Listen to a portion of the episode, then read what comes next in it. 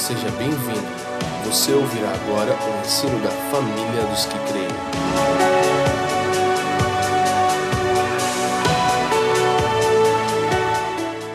Boa noite, pessoal. Galera, eu, eu, meu nome é Theo, é Teófilo, ou. É, eu sou casado com a Júnia. A Júnia é do Rio, Niterói. Eu sou de São Paulo, nascido e criado em São Paulo. A gente se conheceu na igreja em 2010 e a gente foi namorar em 2012. Cinco meses de namoro. Daí eu já fui falar com o pai dela, quero casar com tua filha. Ele falou, tá muito cedo. Eu falei, não quero saber, eu vou casar com ela. E daí ele falou, então tá bom, quando você quer casar? Eu falei, daqui dois meses. Ele, não. Então a gente chegou em cinco meses. Então a gente casou no mesmo ano e a gente tem dois filhos, o Zach e o Coa. O Zach tem três e o Coa tem um ano de idade. E eles, eu estava conversando com ela antes de chegar aqui, lá no hotel, e ela mandou um beijo para todo mundo. Eu falaria que o Zé e o Coa também mandaram, mas eles não, não conseguem raciocinar isso ainda. Mas eu sei que no coração deles eles mandaram. E toda a galera do Dunamis também. Eu sou pastor hoje de uma igreja local, é a igreja que minha mãe plantou em 1977. Na verdade, a igreja começou no Diário Oficial no dia 7 de 7 de 77.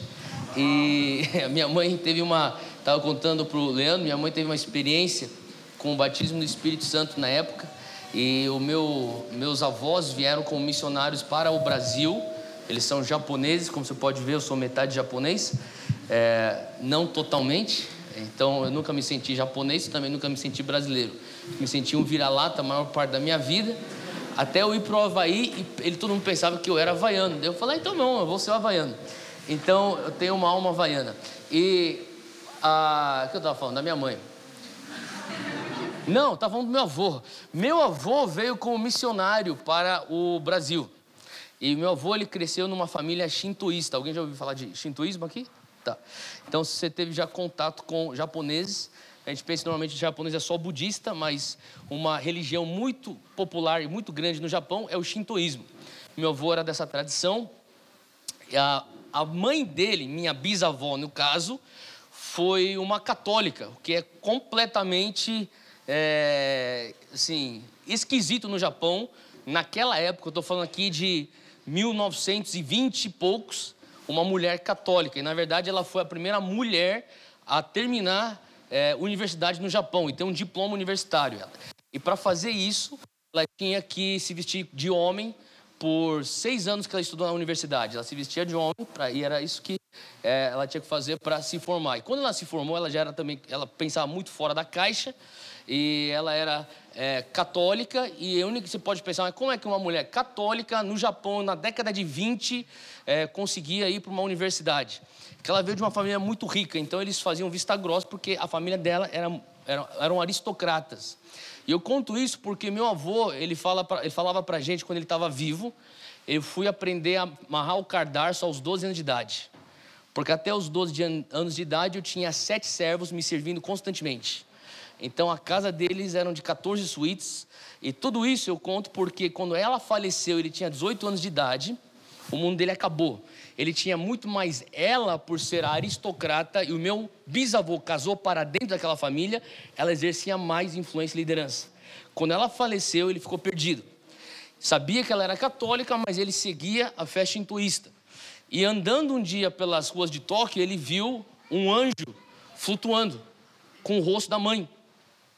E ele saiu correndo. Isso faziam quatro meses do falecimento dela. E ele saiu correndo gritando: Okasan! Alguém sabe o que é Okasan? Alguém? O japonês em Curitiba. Alguém já ouviu falar de Okasan? É mãe em japonês. E Okasan! E aí o anjo começou a mexer. E começou a mexer, entrou, virou uma esquina, virou outra esquina. De repente caiu em praça pública. Quando ele chegou nessa praça pública, tinha mais ou menos 200 pessoas olhando um homem branco de pé em cima de um caixote de madeira, falando. Ele falava e o japonês traduzia o que ele falava. Ele falava inglês. E pela primeira vez na vida dele, aos 18 anos de idade, ele escutou o nome Jesus Cristo. E aquele dia, ele levantou a mão e falou: Eu quero isso. Foi para frente, nasceu de novo.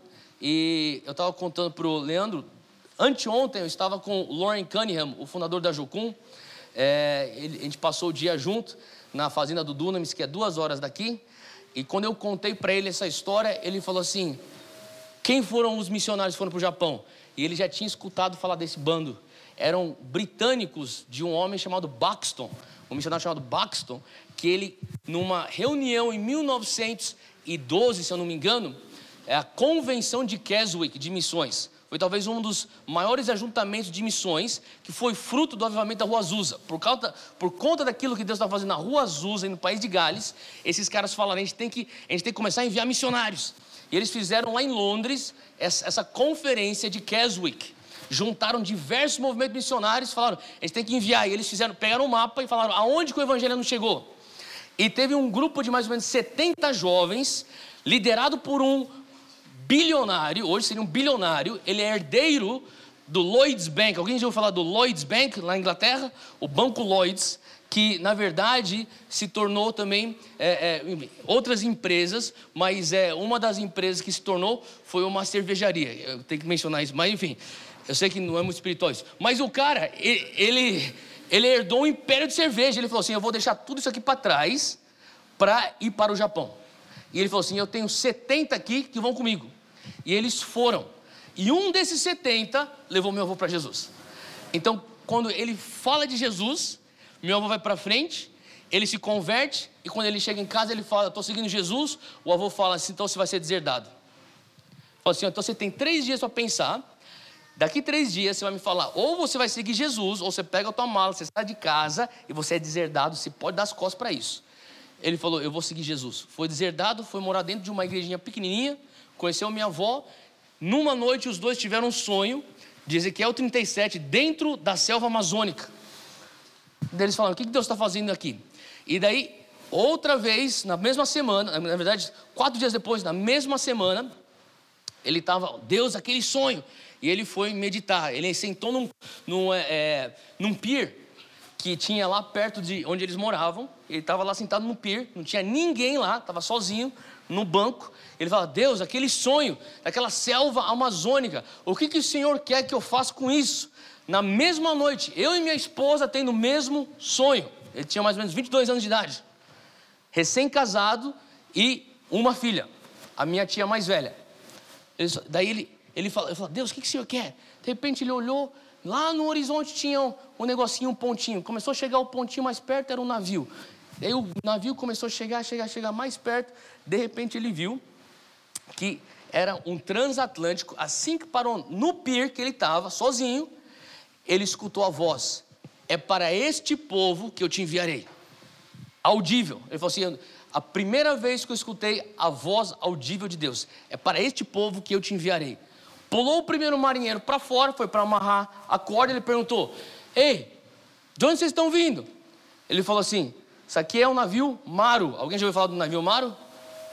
é o navio famoso por trazer a imigração japonesa para o Brasil. Ele falou assim: ó, tá voltando de Santos. Ele falou assim: então a gente está indo nesse, nesse navio. Foi para casa e falou: quando que vocês saem? Ah, daqui a algumas semanas. Entraram no mesmo navio e vieram para Amazonas. Chegou em Amazonas, ele pegou malária. Você vê, então o cara vai de, de um, de um aristocrata com servo para pegar malária no Amazonas. E daí eles falaram: ou você vai para São Paulo, lá no Instituto Butantan, ou se você esperar e tentar a tua sorte para chegar de volta no Japão, você pode morrer no caminho. Não, vão para São Paulo. Foram para São Paulo. Lá no Instituto Butantan para pegar as vacinas. Pegaram as vacinas. Saiu do Instituto Butantan duas missionárias americanas da Igreja Metodista Livre. Falaram: nós precisamos de missionários para plantar igrejas metodistas livres no estado de São Paulo, no estado do Paraná e no Paraguai, onde está cheio de japonês. Você faz isso? Faço. E assim ele começou então a igreja metodista nipo brasileira. E junto com ele veio um outro jovem, também recém-casado, com uma família. O sobrenome dele era Itioca. Alguém já ouviu falar da Neuza Itioca? Tá, era o pai da tia Neuza. E eles começaram então a plantar igrejas metodistas livre nipo brasileira. Daí meu avô plantou tanta igreja que na década de 70 o supervisor da, da, da igrejas metodistas livres mundiais lá de Michigan, nos Estados Unidos, veio para o Brasil para ver o trabalho. Ele falou assim: Nossa, estou tão impressionado, quero te dar um prêmio. Aí meu avô, como bom japonês, falei, falou: Não fiz mais nada do que minha obrigação. Não, tem que dar um breio. Você tá ligado que japonês é um modesto falso, né? Então, é, você tem, você tem que ficar elogiando quatro vezes para o cara aceitar o elogio. E daí ele falou: Não, não preciso de nada, não, meus filhos também. Assim, qual que é a única filha que você tem que não está casada? Meu avô tem, teve seis filhas e. Não, seis filhas, cinco seis filhas, uma faleceu. Na época, faleceu quando era criança, então era seis filhas e três filhos. Falou assim: Ó, tem só uma que ainda não está casada, que era minha mãe. Tem alguma coisa que ela precisa?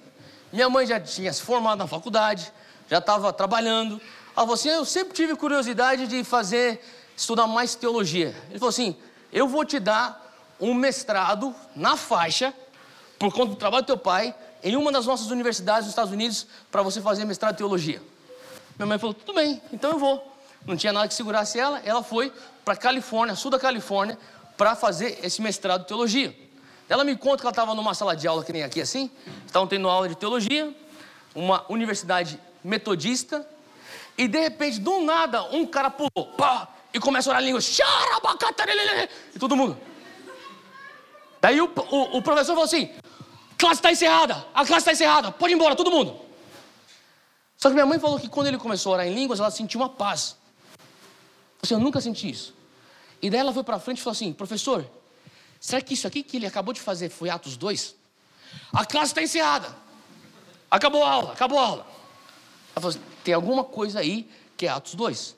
Algumas semanas depois, no, na República da Universidade, uma amiga dela falou assim para ela: Sara, vai ter uma reunião e você está nesse negócio de Atos 2. Eu acho que você vai gostar dessa reunião. Vai ser lá no centro de Los Angeles, numa, num centro de convenção. É uma senhora que está vindo aí. É uma senhora que Deus usa muito. O nome dela é Catherine Kuhlman. Daí minha mãe falou: Catherine quem? Catherine Kuhlman. Nunca ouvi falar, mas vamos lá. E foram. Minha mãe falou que ela sentou lá no mezanino, no fundo de uma reunião de Catherine Kuhn, e entrou então o coral para cantar. E no coral estão cantando aquela coisa, e de repente Catherine Kuhlman vem com aquele vestido branco, longo, e ela fala, como ela sempre fazia: Come, Holy Spirit. Vem, Espírito Santo. E quando ela chama o Espírito Santo, as pessoas começaram a sentir fisicamente o toque do Espírito Santo. Minha mãe falou assim que ela via como se fosse uma onda que saía do palco, vinha, atravessava o auditório, subia ao mezanino e quando chegou nela, ela falou assim: eu senti o Espírito Santo.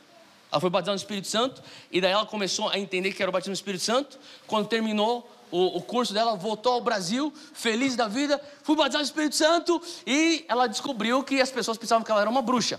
Estou falando isso na, década de 70. Então, você está falando 1974, 75, em São Paulo, e de repente, ela, a presidente da mocidade da Metodista Livre, pessoas estão sendo batizadas no Espírito Santo, pessoas estão sendo curadas, jovens estão começando a profetizar, e de repente, então, o concílio pressiona o meu avô e fala, ele era o presidente, mas não importava. Eles pressionavam falavam assim, a gente vai ganhar você no voto. Ela tem que sair. Ele tem que botar ela para fora. Então, minha mãe falou assim, o que, que eu faço, pai? Meu, meu avô falou: Isso é de Deus. Eu já tive essa experiência no Japão. Eu tive que assinar um documento para me tornar um plantador de igrejas com a denominação que eu negava toda aquela experiência. Você não vai repetir esse erro. Você sai e começa alguma coisa que Deus está com você. Então ela saiu e começou numa sala, numa casa de alguém, essa reunião. E as pessoas começaram a vir. E daí de repente ele falou: Olha, já tem há uns dois anos disso aí, você precisa oficializar. E o dia que oficializou a igreja Monte Sião foi 7 de 7 de 77. Agora, eu nasci nesse contexto. Meu pai apareceu em uma das reuniões, eles casaram, e daí eu vim, e eu vim na década de 80. Começou o movimento das comunidades, que alguns aqui devem já ter ouvido falar das comunidades, o mover do Espírito Santo. E eu lembro, cara, que um dia eu sabia que algum, eu oito anos de idade, eu já sabia que tinha alguma coisa que não estava certo lá em casa. Eu sabia que minha mãe não era a mulher mais feliz. E eu não sei porquê, eu sempre tinha medo do meu pai quando ficava perto dele. E eu não tinha alguma coisa que eu ficava, é meu pai, eu tenho que gostar dele, mas eu fico com medo dele. Eu lembro que teve algumas situações que eu creio que, na verdade, a psicologia explica, mas tem muita coisa que eu esqueci como é, é, mecanismo de defesa. Mas é, eu lembro que tinha momentos onde minha mãe falava: se esconde debaixo da cama, teu pai está chegando, ele não está bem. E a única coisa que eu escutava era alguém batendo na minha mãe. E eu lembro de momentos onde meu pai falava: entra no carro, a gente vai dar uma volta. E a gente ia para um certo consultório dentista, de, de uma dentista, ele subia comigo, passava antes numa banca para comprar algumas rosas, uma garrafa de vinho, falava para mim: ó, você liga a televisão. Ela ligava a TV na recepção, falava: fica aí, a gente já volta. Eu com mais ou menos 5, 6 anos de idade. Eu sei que alguma coisa não estava certa. E eu lembro que um dia vieram alguns apóstolos que eram a cobertura espiritual da nossa igreja e alguns deles que são nomes bem conhecidos no Brasil hoje, mas estavam liderando essas coisas de comunidade, movimento de comunidade. E meu pai pegou o microfone e confessou: Eu sou adúltero, eu tenho um problema com álcool, eu não vou mais pastorear essa igreja. Eles querem, apontando para a equipe apostólica, eles querem que eu venha me afastar para eu me recuperar. E até então era o script. Ele, ah, eu vou adicionar outra coisa para o script. Eu vou largar a igreja, não planejo me recuperar e voltar, e também não planejo continuar casado. E foi o último domingo que meu pai foi para a igreja Monte Sião. E eu lembro que depois de aquele momento traumático, ele saiu de casa, daí a gente começou aquela coisa na, na corte. Quem vai ter a guarda do Theo e da Zoe? E foi essa a minha infância. Então, eu falava para minha irmã, eu fazia de tudo menos mexer com igreja. Porque igreja, cara, é, o bastidor é sujo. Era essa a minha, assim, era essa a minha ótica de igreja. E eu lembro que a gente saiu por conta de um deles que foi um, um homem que Deus enviou para nós, essa equipe apostólica. O nome dele é Robson Rodovalho. Nos ajudou muito no momento de, de maior dor da minha família e falou assim: olha, vocês têm que sair do Brasil, vocês têm que se reestruturar, vocês têm que sair do Brasil, vocês têm que passar um tempo, ter uma igreja que é aliançada a gente, eles vão te receber. E a gente foi então para a Inglaterra.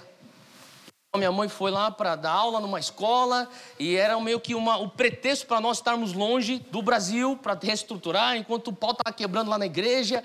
A igreja na década de 80, que eram de 500 membros lá em São Paulo, que na época era uma igreja grande, lá no bairro de Pinheiros, para de repente descer para 30 pessoas e mal e mal sobrevivia aquela igreja. E daí de repente a gente está lá e eu lembro que minha mãe falava para mim assim: você precisa ter o batismo do Espírito Santo. Isso na Inglaterra. Eu falei, mãe, tá bom, eu, eu, tô, eu tô pronto. Falei, você segura aí que a tia Neuza tá vindo aí, ela vai orar por você.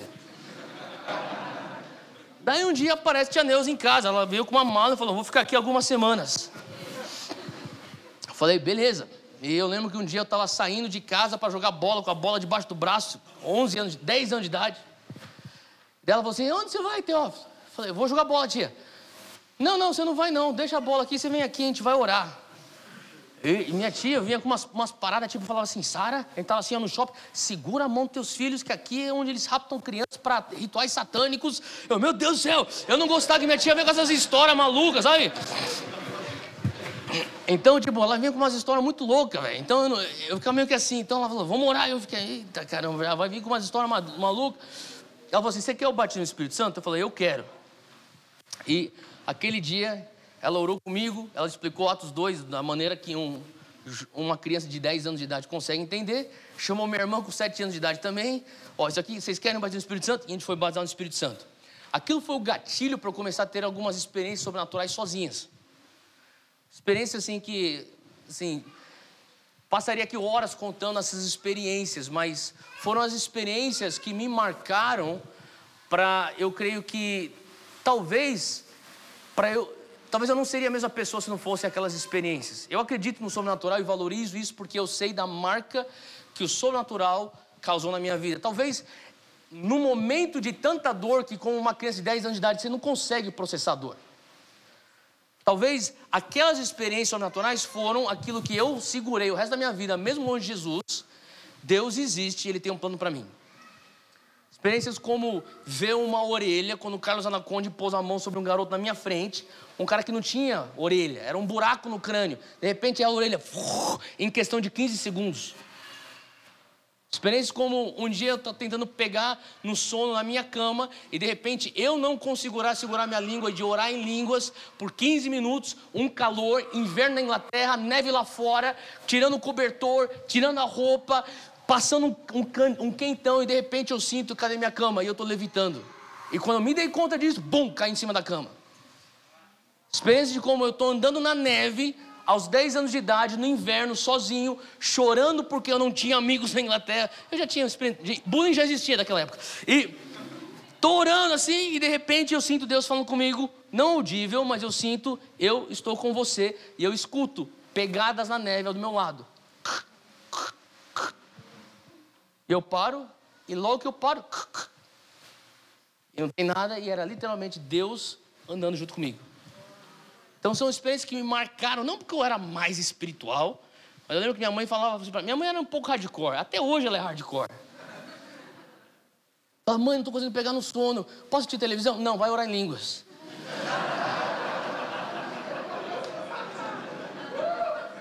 Minha mãe era tipo assim, se aparecer no café da manhã, você já leu a Bíblia? Você já orou? Quanto tempo você orou em línguas?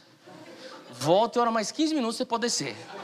Ai, mãe, mas eu tô cansado. Você tem que praticar o dom. Você acabou de receber, já faz o quê? Três meses, está muito novo. Você tem que construir o homem interior. Essa foi minha criação, cara, entendeu? Então, é, era, era meio hardcore. Eu confesso que talvez não foi assim, tão convencional, mas foi o que eu precisava. E foi a maneira que talvez o Senhor usou para tratar algumas questões dentro do meu coração, mas mesmo assim eu falava, eu nunca vou ser pastor. Tá bom, Deus, tudo bem, eu fiz as pazes contigo. Se você já escutou meu testemunho, tive um encontro sobrenatural com Jesus no, no, no meio de uma balada. Depois de dois anos longe de Jesus, eu saí para fazer faculdade fora e eu me desviei. E depois de dois anos longe, o Senhor me encontrou sobrenaturalmente numa balada. E eu falei para ele, quando eu falei sim para viver o chamado de Deus na minha vida, eu falei, Deus, e eu fui fazer Jocum, fazer DTS, o ETED. Falei, Deus, eu, eu, eu, vou ser, eu vou te servir, eu vou ser missionário, mas uma coisa eu nunca vou ser pastor. Não. Igreja é problema. Ser missionário, não. Ser missionário é tranquilo. A, a, a causa é nobre. Você vai lá e você prega para quem nunca ouviu falar. E é aquela coisa romântica.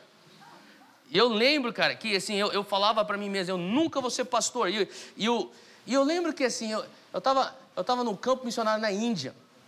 A gente fazia evangelismo nas universidades. Desde lá eu já tinha essa coisa com as universidades. A gente estava do lado, os jocumeiros lá, a gente alugou um apartamento, não era apartamento, era, sei lá que você pode chamar aquele negócio lá, mas enfim, era de alvenaria. E era do lado da maior universidade islâmica da Índia, lá em Nova Delhi, Jamia Millia University. A gente ia lá todos os dias, a gente jogava bola com os caras, fazia estudo bíblico, só que a gente não conseguia. Cara, eu fiquei lá três, quase três meses, em todo dia, não consegui converter uma alma. Eu falei, Deus, tem alguma coisa errada comigo.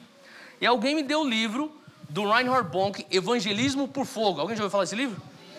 Tá. Daí quando eu comecei a ler aquele livro, descobri que eu não era convertido. Daí eu li um pouco mais e não, eu sou convertido. Aqui tem uma outra coisa que eu tenho que experimentar que eu não experimentei ainda. Eu comecei a ter fome por aquilo. E eu falei, Deus, eu, vamos fazer o seguinte: o único cara, eu não conheço esse alemão, mas o único cara que eu lembro de se mover em sinais maravilhas, quem esse cara está falando aqui, é o argentino que eu vi lá no ginásio do Ibirapuera e depois eu vi na Europa, que é Carlos Anacondia. Deus, se o Senhor. Vou fazer o seguinte, eu não consigo mais fazer ministério do jeito que eu estou fazendo ministério aqui, aquela coisa, aquela coisa manjada de ficar fazendo peça na praça. Isso aí eu nunca fiz. Então, tem jocumeiro aqui? Você já fez isso? Eu nunca fiz. Enfim. Eu sempre ficava com violão. Falei, pinta tua cara. Eu não vou ficar pintando minha cara na praça pública passando vergonha. Enfim. É, eu entro na hora do apelo. Então, vocês viram esses caras aqui, esses palhaços, fazendo a esquete. Então, vem para Jesus. Eu era esse cara. E eu falava assim: Deus, eu não quero, eu quero uma coisa, tem que ter poder. Estou escutando esse, lendo esse livro aqui, é o poder que traz. E daí eu comecei a entender, é dunamis, cara. Eu não tinha a mínima noção do que seria o dunamis. É aquela palavra, Deus começou a trazer revelação sobre essa palavra. Atos 4,33, com grande dunamis, eles davam um testemunho acerca da ressurreição. E grande graça estava sobre eles. Falei, Deus, eu, eu preciso disso, eu não tenho isso. Aquele homem tem, eu não tenho. Eu falei, Deus, seguinte, vamos entrar num propósito. Eu vou jejuar. Eu vou jejuar sete dias. E, e Deus, eu vou buscar a tua face. E é o seguinte, eu estou desesperado. Você já ficou tão desesperado que você começa a pôr certos pré-requisitos quando você ora com Deus? Eu não acho que isso é bíblico, mas eu fiz. Então, eu falei, Deus, se o Senhor não, não falar comigo até o sétimo dia, eu já sei o que eu vou fazer. Então, ou o senhor me para, ou eu vou. Boa. Realmente, Deus ficou intimidado com isso. Mas Deus talvez até. Eu acho que ele até usou isso, entendeu? É tipo, ele falou, ai, tadinho, esse menino é tão ingênuo. Mas eu vou falar com ele mesmo assim. Falei, senhor, eu tenho 700 dólares aqui. Era o único dinheiro que eu tinha. 700 dólares, eu tenho uma mala, tenho um caderno, cadernos e livros. Era o que eu tinha para o meu nome. Eu falei, Deus, é o seguinte, eu vou jejuar.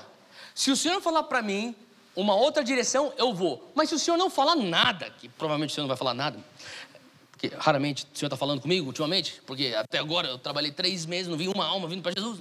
Então, se o senhor não falar nada, eu vou pegar esses 700 dólares, vou comprar uma passagem de ida para Buenos Aires. Eu vou achar esse homem. Eu vou chegar para ele, vou bater na porta dele e falar assim: tô aqui. Eu limpo tua casa, eu lavo teu carro, eu, sei lá, tiro teu lixo, eu limpo o cocô do teu cachorro, mas eu tenho que ficar perto de você para pegar tua unção, porque você via unção para ter unção. Deus, esse é meu trato. E começamos o jejum. No sexto dia, minha mãe, então assim, eu estava na Índia, minha mãe, então nós somos, a nossa família, na época, em três. Hoje a gente, eu sou casado, minha, minha irmã é casada, então a família aumentou. Mas na época eram nós três. Minha mãe morava em Colorado, minha mãe, minha irmã morava na Califórnia, em Los Angeles, para um negócio chamado The Call. Alguém já ouviu falar do The Call? Tá. O primeiro The Call School, a minha irmã meu caiu de paraquedas lá.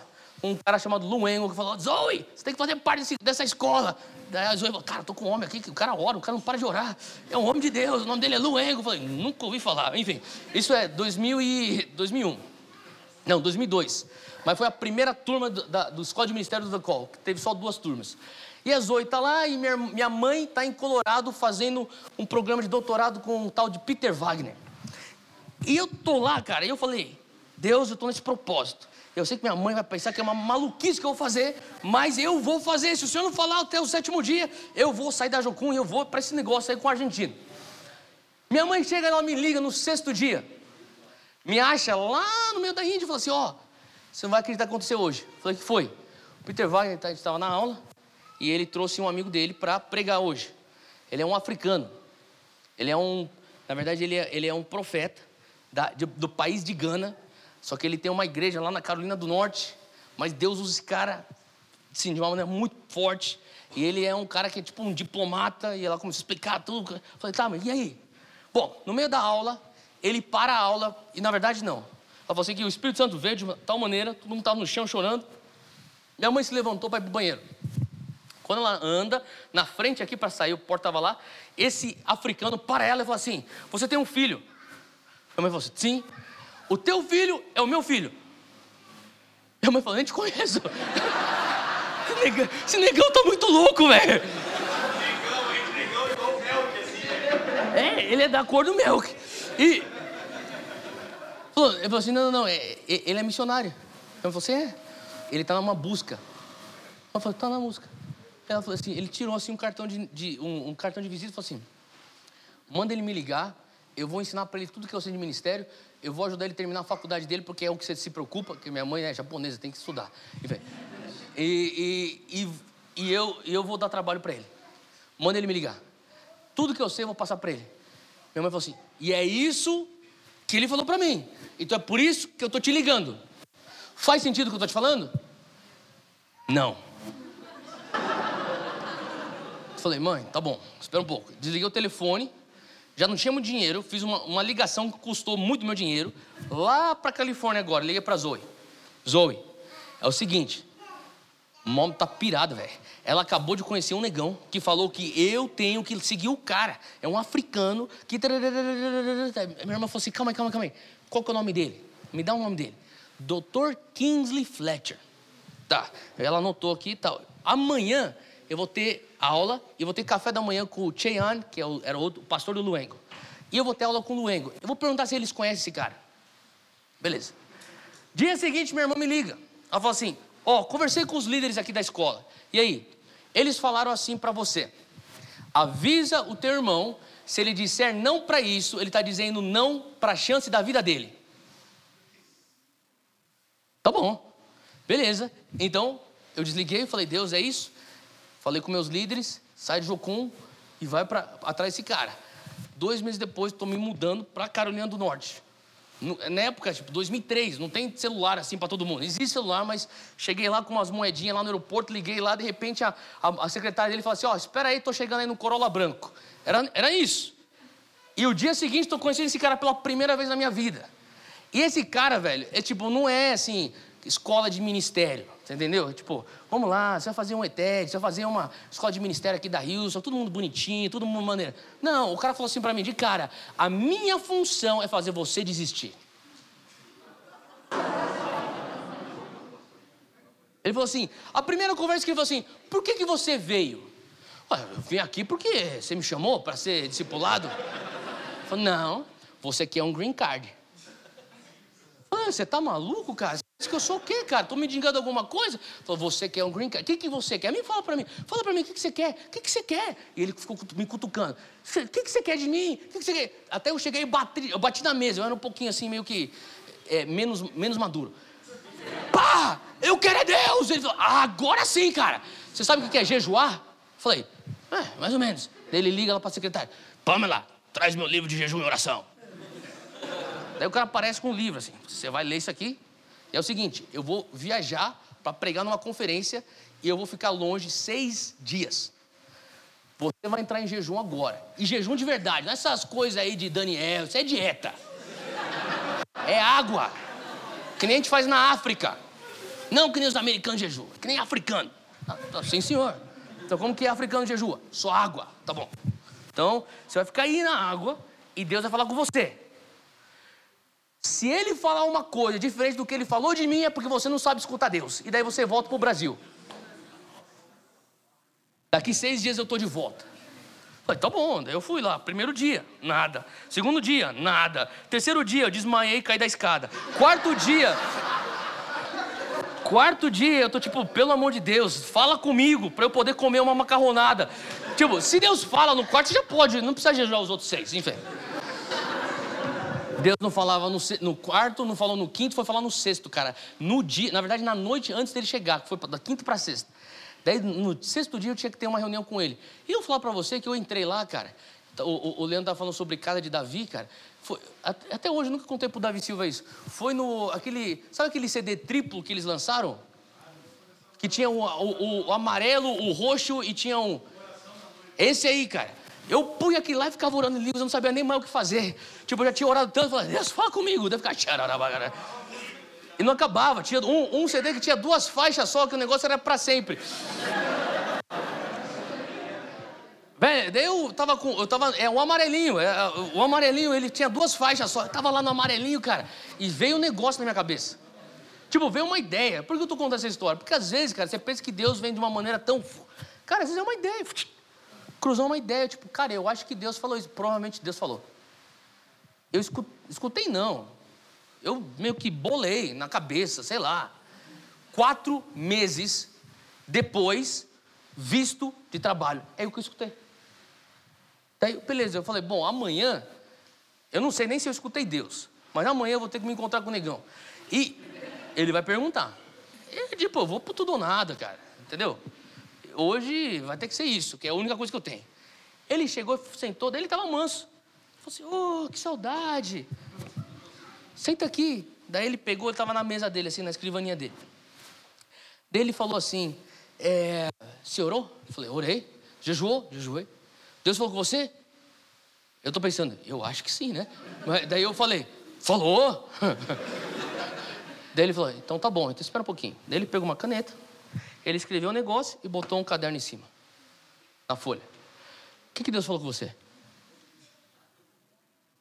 Eu falei, é, então. Daí eu pensei, meu irmão, eu já estou indo embora para o Brasil mesmo, fala o que você tem que falar e vamos para o aeroporto. É, o Senhor falou que eu vou ficar aqui mais quatro meses, e daí você vai querer falar para mim, teu visto de, de turismo vai expirar então vamos entrar com o visto de trabalho, porque eu quero que você trabalhe comigo a longo prazo. Ele levantou, estava escrito: quatro meses, visto de trabalho. Ele falou assim: é. Acho que tem futuro.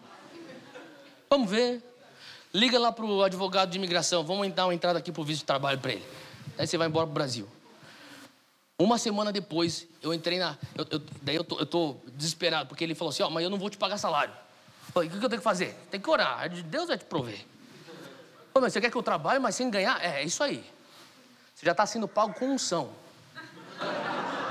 Ele não falou isso, mas basicamente era isso. Falei, tá bom, então o que, que eu tenho que fazer? Ah, vem aqui todo dia, 8 horas, você entra, se eu não estou aqui, vai estar minha secretária e você vai perguntar como que eu posso servir. E vai ter alguma coisa que você fazer. Tá bom. Então é isso que é o discipulado. Amém. Então, entrei lá e ele sempre tinha uma coisa. Uma vez eu estava andando pelo corredor do escritório da igreja, a igreja era uma igreja bem estruturada, e tipo, duas, duas, era mais ou menos uma igreja de só negros americanos, Af, é, African Americans que eles chamam, negros americanos. E tinha uma população negra que era africana mesmo. E daí tinha o pastor de adoração, cara, que era tipo aquele snipe Kirk Franklin da vida, tá ligado? Pô, mano, e é tipo sonzeira que nem aquela lá não existe, mas enfim. Curtia muito, cara. Eu nunca tinha conversado com ele, só via ele lá no, domingo tal, pá, o cara dirigia o coral. Daí eu falei assim, é, você é brasileiro, né? Eu falei, aham. Por que, que você tá tão triste? Eu não estou triste, não, você está preocupado. O que você precisa? Eu falei, ah, estou precisando de muita coisa. Ele falou, o que, que você precisa agora? Eu falei assim, agora estou com fome, não tenho dinheiro para comer, cara. Ele falou, não, a gente vai sair para comer. Ele me levou para almoçar. Ele falou assim, seguinte, cara, Deus falou que eu tenho que falar uma coisa para você. Eu falei, o que foi? Pastor James. Ele falou assim, você tem que pôr numa lista tudo que você precisa e você vai orar em cima e o Senhor quer que você seja específico. Falei, nesse momento eu preciso de um computador, porque eu estava andando 30 minutos para ir para a biblioteca para abrir meu e-mail. Eu queria um laptop aqui. Escreve aqui. O que mais você quer? Preciso de carro. Eu não tenho carro, tu depende de, de carona, então escreve carro. O que mais? Eu tinha outras coisas que eu queria. Pá, pá, pá, botei. Agora volta para casa e ora, que Deus vai prover para você. Comecei a orar especificamente em cima daquela lista. Deu dois dias eu recebo um telefonema na casa onde eu estou hospedado. Eu estou morando com uma família. Eu morei com essa família negra por um ano. E nessa família eu escutava as coisas, tipo, eu estou falando de 2003, cara. 2003, sul dos Estados Unidos, Carolina do Norte, você tem, tem noção que o sul dos Estados Unidos é mais segregado racial, a tensão racial é muito mais forte do que no norte dos Estados Unidos. Eu, tipo, coisas bizarras que nem eu tô na mesa de jantar, o pai falando com o filho adolescente, que é meu irmãozinho, até hoje a gente tem essa relação, o Jeremy, que eu morei um ano lá na casa deles, e o pai falou assim: nunca confia no homem branco, filho. Eu, tipo, mano, eu tô na década de 60, velho. Cara, é assim, só, eu estou dando exemplo só para você entender assim, o contexto, o choque cultural que eu estou entrando. Eu morava já nos Estados Unidos antes, mas nunca morei numa comunidade negra. E, eu, e o Dr. Fletcher falava: você quer pastorear os jovens? Você tem que conhecer eles. Você vai morar junto com uma família negra. E eu ficava lá. E, cara, foi uma experiência riquíssima para mim. Mas eu lembro, cara, que eu estava lá orando e de repente o telefone li, toca na casa desse meu, desse, é, dessa família. A, a, a mãe vem, traz, ó, tem um amigo teu aqui falando que quer falar com você. Tá. Alô, é o Nathan, um amigo meu lá de trás da faculdade, lá de trás, né, há três anos. Lá de trás da faculdade, falou assim, Theo, seguinte, cara, você tá morando em North Carolina, né? Eu falei, tô. Você, assim, sabe que você não vai acreditar o que aconteceu. Eu falei, que foi? Então você lembra, 11 de setembro, tô falando aqui 2003, 11 de setembro foi 2001. Ele falou assim, cara, eu, eu acabei entrando no exército para pagar o meu empréstimo, o meu financiamento universitário. Só que ninguém sabia, ninguém nunca imaginou que explodiria uma guerra. Ele falou assim, e cara, eles estão me enviando para o Iraque. É, e, cara, eu estou tentando não ir, mas não tem jeito, eu vou ter que ir para o Iraque. E hoje de manhã, cara, eu estava orando para saber o que eu vou fazer com o meu carro. E Deus falou para te ligar, falar que se você estiver ainda em missões, porque ele me conhecia da época de Jocum também, é, é para você vir pegar teu carro. É teu. Eu falei, você está me dando um carro, velho? Eu comecei a pensar, caraca, eu orei dois dias atrás sobre aquela lista lá que precisava de um carro. Falei, glória a Deus, cara, eu vou pegar esse carro. Falei, cara, eu tô indo aí. Daí eu pensei, cara, mas calma aí, ele mora na Pensilvânia, na Filadélfia. Eu moro na Carolina do Norte. É mais ou menos 18 horas de carro. Como que eu vou para lá se não tenho um carro para pegar o meu carro? Eu não tenho dinheiro. Eu falei, eu vou falar lá com o Dr. Fletcher, meu pastor. Daí eu fui falar com ele. Falei assim, ó, é o seguinte, eu ganhei um carro. Ele, glória a Deus. Só que tem um problema. Qual que é o problema? Eu não tenho como pegar o carro. Ah, mas não se preocupa. Deus não está te dando um carro, Deus está te dando dois carros. Eu falei, cara, esse negão é muito louco, velho. tipo, o que, que você está falando?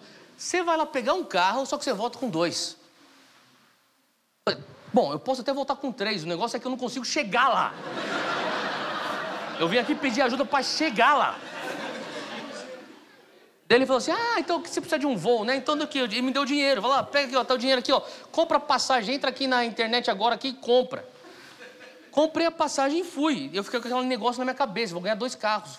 Dois carros. Bom, cheguei lá, o meu amigo, ele falou que ia dar um carro, eu acho que aquilo pode ser considerado um carro. Era um cadete 1991.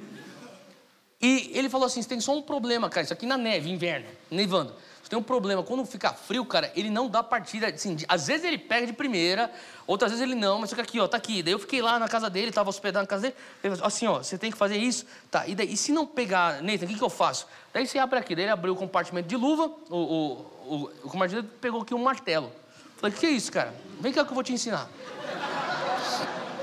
Levantou o capô e falou assim: ó, sabe esse negócio aqui, ó? Falei, sim, o que é isso aí? Ele falou, eu também nem sei. Bate aqui, fica batendo aqui. Pem, pem, pem, pem, pem. Bate, bate, bate, bate. Daí você entra aqui e você dá partida de novo. Normalmente ele pega. Falei, mas qual que é o raciocínio? Você não tem a mínima noção, mas dá certo. Daí tô, o dia seguinte, eu tô lá, e daí o meu amigo, ele, ele, ele pegou, ele, ele foi pegar o trabalho, ele foi para trabalhar em algum lugar, sei lá, ele foi fazer um bico em algum lugar, eu tô lá na casa dele sozinho. Eu falei, cara, eu quero dar um rolê no meu carro novo. Fui lá, obviamente não pegou na partida. Peguei o martelo, levantei o capô e comecei lá. Pem, pem, pem, pem. Eu pensei, se eu começar a orar em línguas, acho que acelera o processo também. E eu tô lá batendo, cara. De repente vem um senhor atrás de mim e fala assim: Ei, o que você está fazendo? Falei, opa, tudo bem? Falei assim, não sei, cara. Daí o senhor tá lá, né? um, senhor, de idade. Daí ele falou assim, o que, que, você está fazendo, cara? Ele falou assim, é que o, o, dono do carro que me deu o carro agora, esse aqui é meu carro. Ele falou que eu tenho que fazer isso. Ele falou assim, você, você é do, dessa, você, você está aqui com o Morgan, que era o pai do meu amigo. Ah, não, o senhor Morgan está aí dentro. Falou assim, ah, ele é meu amigo. Ah, então, ele está aí dentro? Está aí. Eu já vou lá falar um oi, já, vou, já volto. Foi, eu fiquei lá batendo, pá, pá, pá, e não pegava, cara. Deu 10 minutos, o cara saiu do, da casa. Falei, você ainda está batendo aí no carro? Falei. Falei assim, e, e você faz o que da vida? Ah, sou missionário. Você é missionário? Calma aí. Pegou o celular. John, é meu filho, ele também é missionário. Cara, você precisa vir aqui agora. Estou na casa do seu Morgan. Vem aqui agora. Desligou. Falou assim: o meu filho também é missionário. Você é de onde? Ah, eu fui missionário com o Joku. Meu filho está saindo semana que vem para ser missionário com a Cruzada Estudantil. Ele vai para África mostrar o filme de Jesus. Tá ligado? O filme de Jesus? Falou assim: ele, ele tá vindo aqui, você vai conhecer ele. Daí chega o John com o Nissan, senta, maneiro. Sai o John do, do Nissan. Fala: E aí, pai? Esse cara aqui é um missionário que nem você, John. Você tinha que conhecer esse cara. E aí, o que você está fazendo com esse martelo na mão? É que ele está batendo aqui, ó, para tentar fazer o carro pegar. Daí ele falou assim, daí ele olhou pro pai e o pai falou assim, é? Ele falou assim, como você chama? Eu falei, Theo, Theo, eu tô para ir para África para ser missionário. Eu tô com esse meu carro para venda no jornal há quatro meses. Ninguém me liga. Hoje de manhã eu perguntei para Deus, Deus, por que ninguém liga para pegar esse carro? Daí Deus falou para mim, é porque você vai ter que dar para um missionário eu tô tipo, meu Deus do céu, um carro, dois carros, meu, meu carro!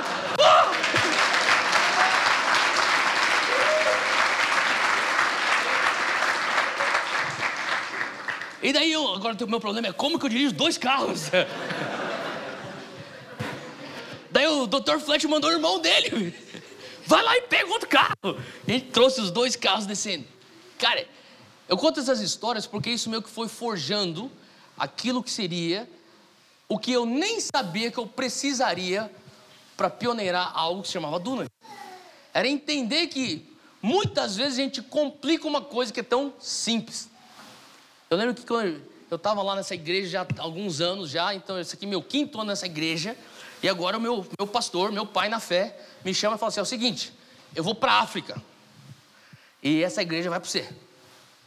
Só que eu tinha 27 anos. Só que você tem que casar. Tá bom, não é assim, tipo, vamos casar aí, vamos casar, né?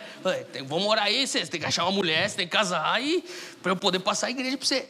Eu falei, tá bom, vamos, vamos orar. E daí eu falei, vamos, a gente começou a orar. Eu falava, Deus, traz uma namorada aí e para eu, eu pegar essa igreja. E eu tô orando, o Senhor começou a falar comigo. Você está atrás do sonho do reino ou do sonho americano. Falei, Deus, é obviamente o sonho do reino. Sempre foi sonho do reino.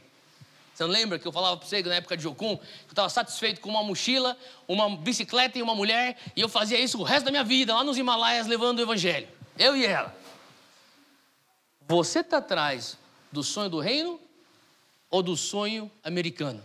Deus, sonho do reino, segunda vez. Isso aqui num processo, um período que a gente, todo mundo na igreja, a liderança se separava para jejuar e orar. Eu lembro que depois o Senhor falou para mim, terceira vez: Você está atrás do sonho do reino ou do sonho americano?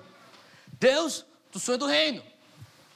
Aí o Senhor falou para mim: Então você abandona tudo. Amanhã você fala para ele que você não vai tomar igreja. Amanhã você fala para ele ligar para a advogada que você não vai ser mais cidadão americano. Amanhã você avisa para ele que ele pode cancelar os contratos de livros que ele já tem enfileirado para você. Pega um avião e volta para o Brasil e entra nas universidades brasileiras. Porque as igrejas do Brasil estão lotadas, mas nós precisamos de transformação social. E os futuros reformadores estão nas universidades e a gente precisa do mover de Deus dentro das universidades. Isso em 2008.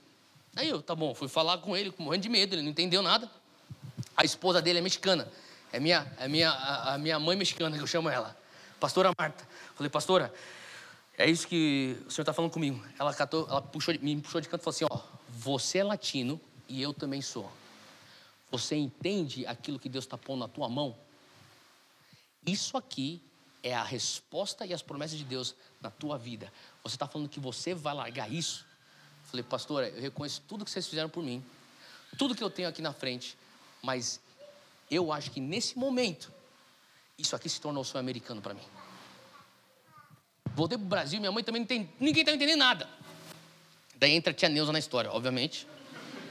Minha mãe, tipo, minha mãe não sabe lidar comigo, fala, vai lá falar com a tia Neuza. Daí eu vou lá, falo, tia, é o seguinte. Ela falou assim: o que, que você está fazendo aqui? Tia, é isso. Daí eu trouxe para ela umas coisas que eu tinha escrito sobre Dunamis, entrar na faculdade e tal. Ela começou a ler a teologia, falou assim: ah, isso aqui tem base bíblica. A praxis, eu acho que isso aqui vai dar certo. Ela falou assim: é o seguinte, ela fechou, depois de ter lido, falou: Isso aqui vai dar certo, esse negócio aí. Como você chama aí? Dunamis? Não, tia, Dunamis. Isso aí vai dar certo. Vocês vão começar a experimentar o sobrenatural de Deus dentro das universidades. Você vai ver isso aí que você está querendo dentro da faculdade. Avivamento na faculdade. Eu, tipo, sério mesmo, tia? Você já está vendo isso no espírito, tia? Uau, tia. Ela, e ela, ela falando sério comigo. Assim, daí ela falou assim: Olha nos meus olhos. Quando você estiver lá no meio daquelas reuniões e os céus rasgados, não se esqueça que foi eu e Valnice que rodamos esse Brasil inteiro, de joelho no chão, rasgando o céu para a tua geração. Senhor. Ela não está se referindo a ela e uma outra pessoa. Você entende? Ela está falando sobre uma geração. E uma das coisas que eu tenho entendido é que, década de 80 e 90, a igreja evangélica ela teve que ser muito militante. Era uma igreja que ela tinha que conquistar espaço. Era uma igreja que tinha que, que lutar contra a perseguição da, da mídia, da igreja católica. Tipo, hoje os católicos são, são nossos amigos. Só que antigamente não era assim. Eles tinham que peitar tudo e todos, cara. Então, quer dizer, era uma igreja que desenvolveu, são os nossos pais que, de certa maneira, eu vejo como se fosse uma, uma paralela com Davi e Salomão. Sabe, eu me sinto muitas vezes como uma geração de Salomão. Eu acho que a gente é. Eu estou vendo aqui, mais ou menos, a, a, faixa etária, muitos aqui da mesma faixa etária. Sabe, e eu, eu, eu, vejo assim, tem coisas que a gente não teve que pagar o preço para ter hoje. Eu brinco, eu falo assim, eu tenho viajado o Brasil e tem uma galera, eu sei que também vocês conhecem gente que passa por aqui que viaja o Brasil, cara. Cara, tem tanta fome hoje no Brasil. Eu falo assim, cara, se você espirrar, meu, Nego vem altar para aceitar Jesus. Você prega heresia, nego se converte, cara. De tanta fome, cara. Sabe, e eu comecei a entender, cara, nós estamos experimentando uma janela de oportunidade.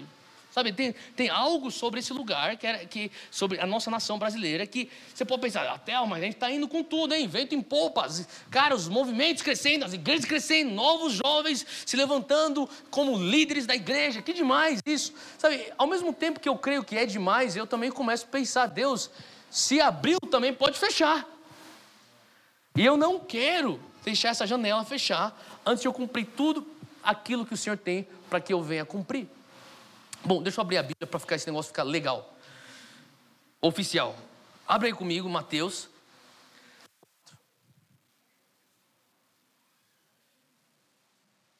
Vocês estão bem, gente?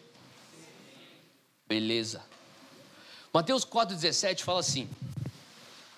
4,17.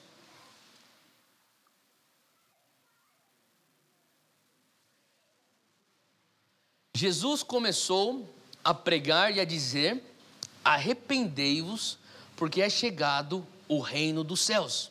Fala comigo, reino dos céus. Quer dizer, a mensagem dele é tipo: Ó, oh, galera, tá chegando o reino dos céus.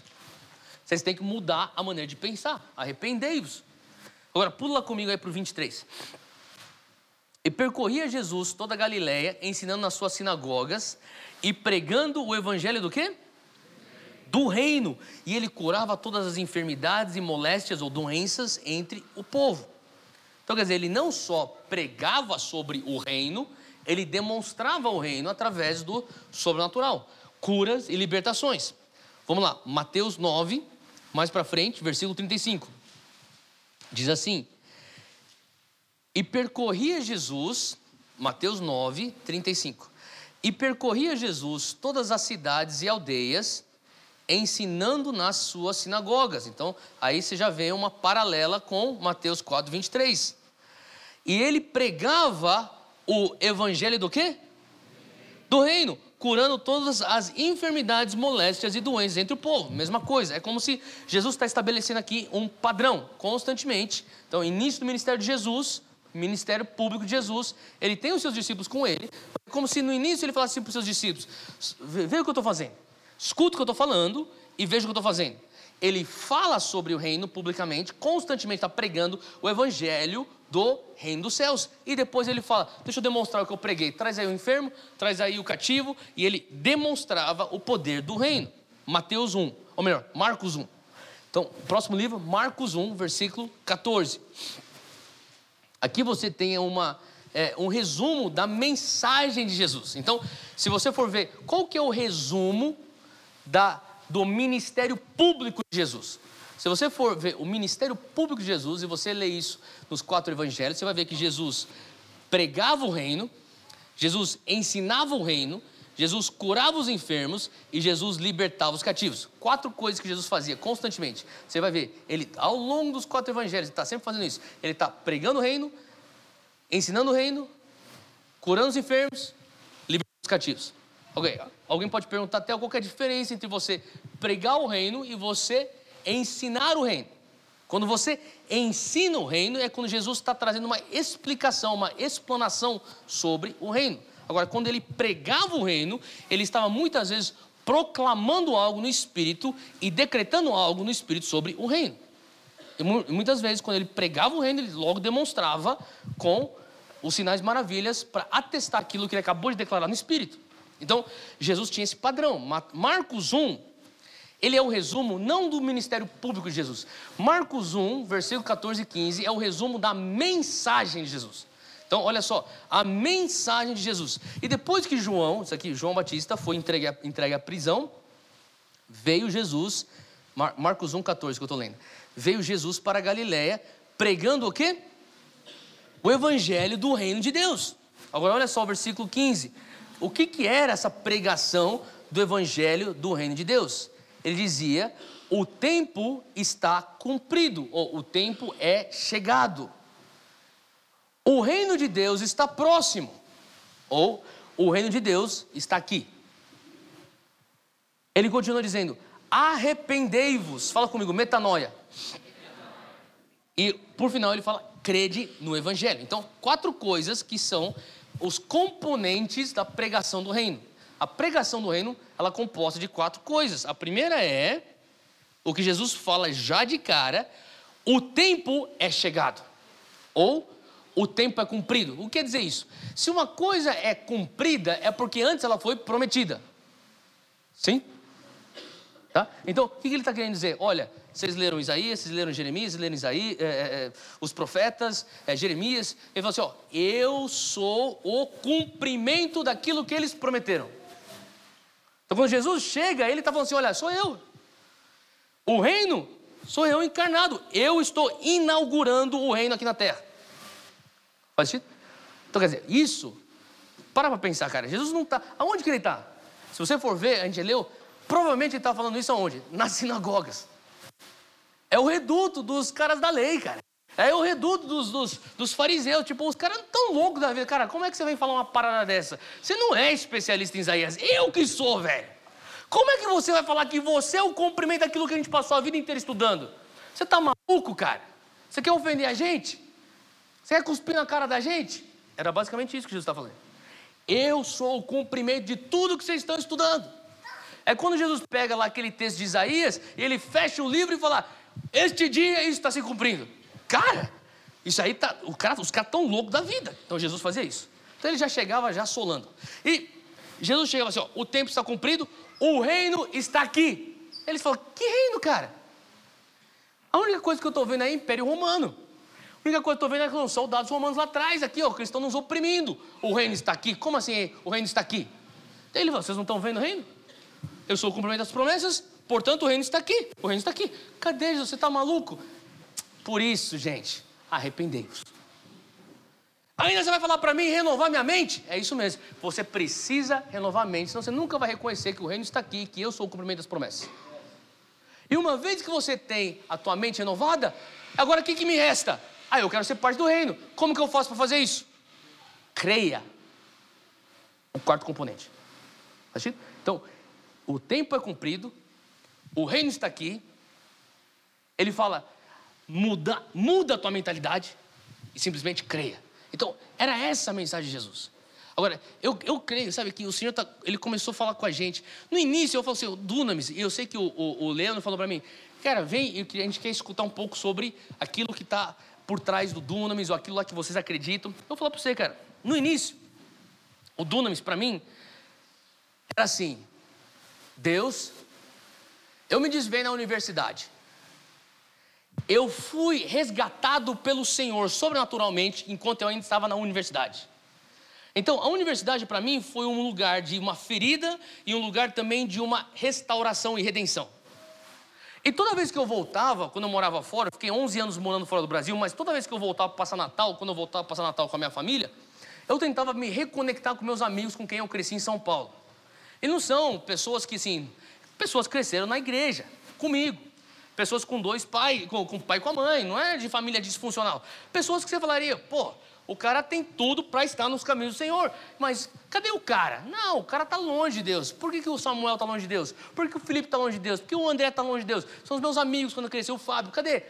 Pô, velho, os caras entraram, era o padrão. Era uma, a gente tinha uma galera que a gente andava junto, a gente cresceu junto. Nós éramos mais ou menos de 8 a 10 meninos, a gente cresceu todo mundo junto. Eu cheguei no ponto onde era só nós, era eu e mais um que não tinha desviado. Falou, cara, cadê os outros sete que estavam aqui, cara? Todo mundo se desviou. Quando? Na faculdade. Eu pensava, cara, por que, que eu me desviei na faculdade? Cara, eu lembro porque eu me desviei na faculdade.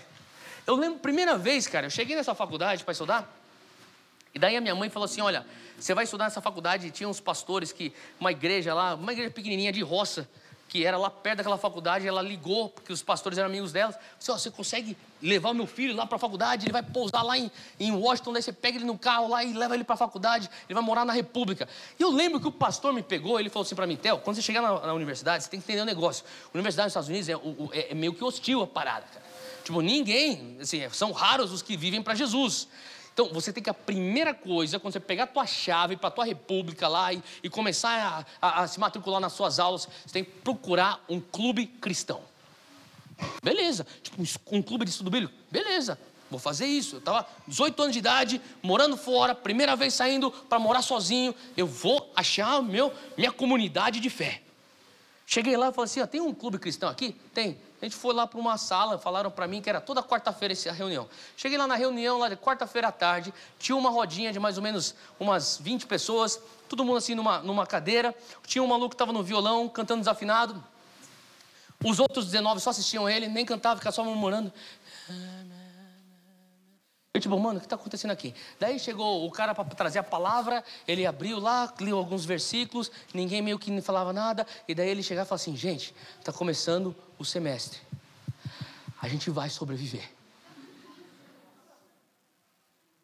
Lá fora tem muito pecado, mas a gente vai sobreviver, seguindo Jesus. Eu tipo, mano, que bando de losers, eu não quero ficar nesse grupo. Daí eu voltar para minha, pra minha república, daí tinha uns caras lá, e tipo, tem um negócio dentro de mim que eu sempre quis ser preto. E eu, eu cheguei lá, velho, os negão lá, tipo, yo, what's up, man? Daí, tipo, eu tava dividindo o quarto com um cara e falou assim, cara, de onde você é? Falei, sou do Brasil. Falei, então, mas que, por que você tá nessa, nessa república? Daí eu olhei pra república, tinha, só tinha asiático, latino e negro. Falei, ah, assim, você tá na república das minorias. Falei, eu sou minoria, cara? Falei assim, falei, o que, é minoria? Falei assim, você não sabe que é minoria, cara? Falei assim, eu não sei o que, que você está falando. Falei assim, você não é branco, cara. Falei, eu não sou branco, mas sou japonês. E desde quando que o japonês é branco? Ele catou falou assim, vem para a janela. Ele me levou para a janela, no terceiro andar. Falou assim, olha lá para fora. Eu comecei a ver todos os estudantes. Você está vendo todo esse povo aí? Eu falei, ah, os caras são tudo branco. Você não é branco, você é minoria. Foi sério? Falei assim, a gente tem que se unir para a gente lutar contra a opressão do homem branco. Falei, beleza, cara, vamos se unir, cara. Então eu falei, finalmente, meu sonho, velho, de ser um rapper.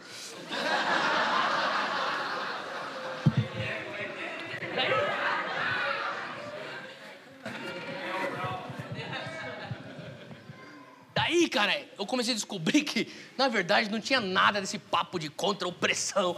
É porque a gente fazia as melhores festas. É o melhor DJ era de lá, a gente fazia. E, e todos os moleques brancos vinham para nossas festas, a gente ficava cobrando lá na porta lá e fazia nosso dinheirinho assim também. E a gente fechava, fazia as melhores baladas. Falei, cara, isso aqui é a minha família. Eu olhei para minha família lá, falei assim: essa galera é muito mais atraente do que a galera do estudo bíblico. Vou ficar aqui.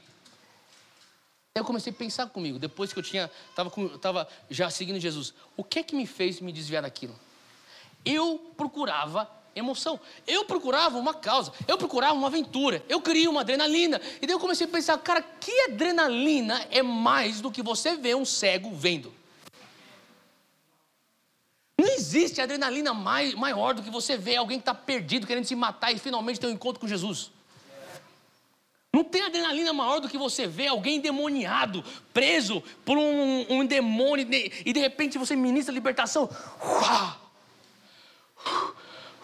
E começa a experimentar a libertação em Cristo. Aí eu comecei a entender, eu falei assim, cara, se é para falar de Bíblia na teoria, cara, todas as baladas da universidade vão ser mais interessantes do que esse estudo bíblico. Agora, se é para a gente falar sobre o reino palpável, e eu comecei a entender, Deus, se alguém tivesse vivendo Atos no meu campus universitário, eu nunca estaria na noite. Eu vivi aquilo. Então, quando a gente chegou aqui em São Paulo, quando eu cheguei em São Paulo, eu falei, Deus, a gente vai entrar para dentro desse negócio, curando enfermo, a gente vai trazendo palavra de conhecimento e vamos, cara, tipo, vamos, vamos, vamos para cima deles, cara. Aquela, eu comecei a ficar com tanto ódio daquela memória que eu tive de me sentir encurralado naquela sala de aula, naquela quarta-feira à tarde, falando, vamos sobreviver. Eu falei, Deus, o Senhor não morreu na cruz para eu sobreviver.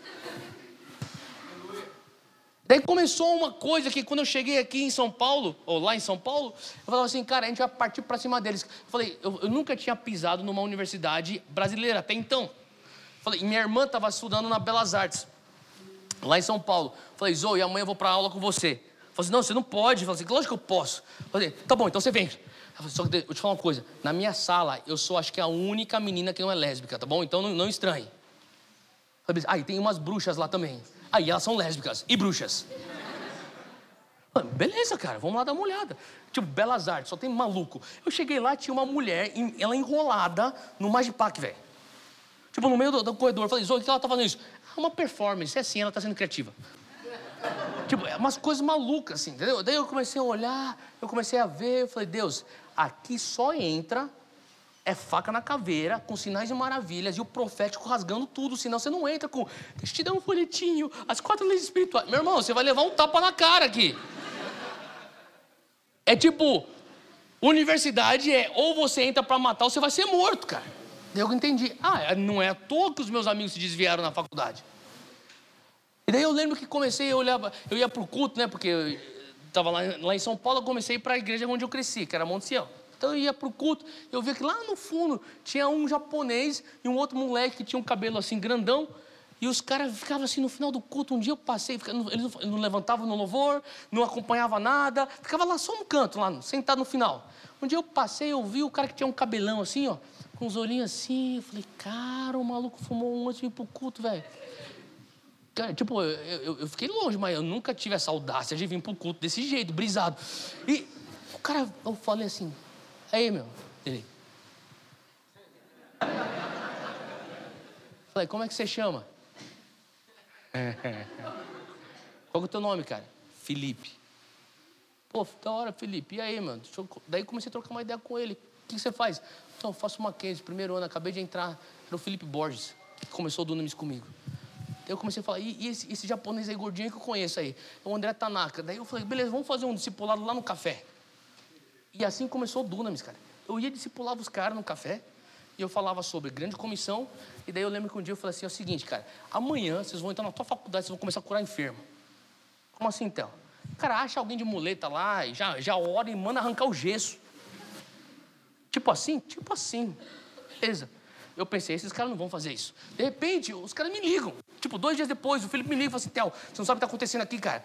Ele me contou. Eu estava na aula de publicidade, daí, daí a professora entrou chorando. Daí eu falei, professora, tem alguma coisa errada aí? Ela falou assim, não, não, não tranquilo. Eu estava na primeira fileira. Eu falei, o que está acontecendo? Ela começou a chorar, ela não conseguia segurar. Falou assim, não, meu, meu irmão, ele está ele tá no, na UTI de câncer já há quatro meses, só que o negócio está ficando muito grave e eu não estou aguentando, tem que ser o pilar lá em casa e já estou esgotada e pá. E daí eu falei, dá, dá tua mão aqui, professora. Daí ela, peguei a mão dela e eu fiz uma simples oração para o irmão dela ser curado. Daí beleza. Theo, o dia seguinte ela entrou, ela catou, começou a aula assim. Era uma daqueles aulas em auditório, assim. Ela parou e falou assim: tinha uns 200 alunos. Pessoal, pessoal, antes de mais nada, apontou pro cara na primeira fileira, para mim.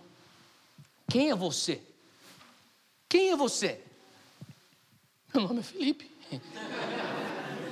Ela falou assim: gente, deixa eu falar o que aconteceu. Ontem o Felipe fez uma reza por causa do meu irmão. Ela começou. E daí, eu não sei o que aconteceu, mas foi uma hora da tarde, cravado.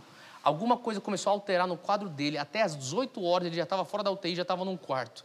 Assim, alguma coisa aconteceu. Eu falei assim, gente, olha, o santo dele é forte. Se você precisa, você, não pode sair daqui sem receber a benção dele, cara. Vocês precisam.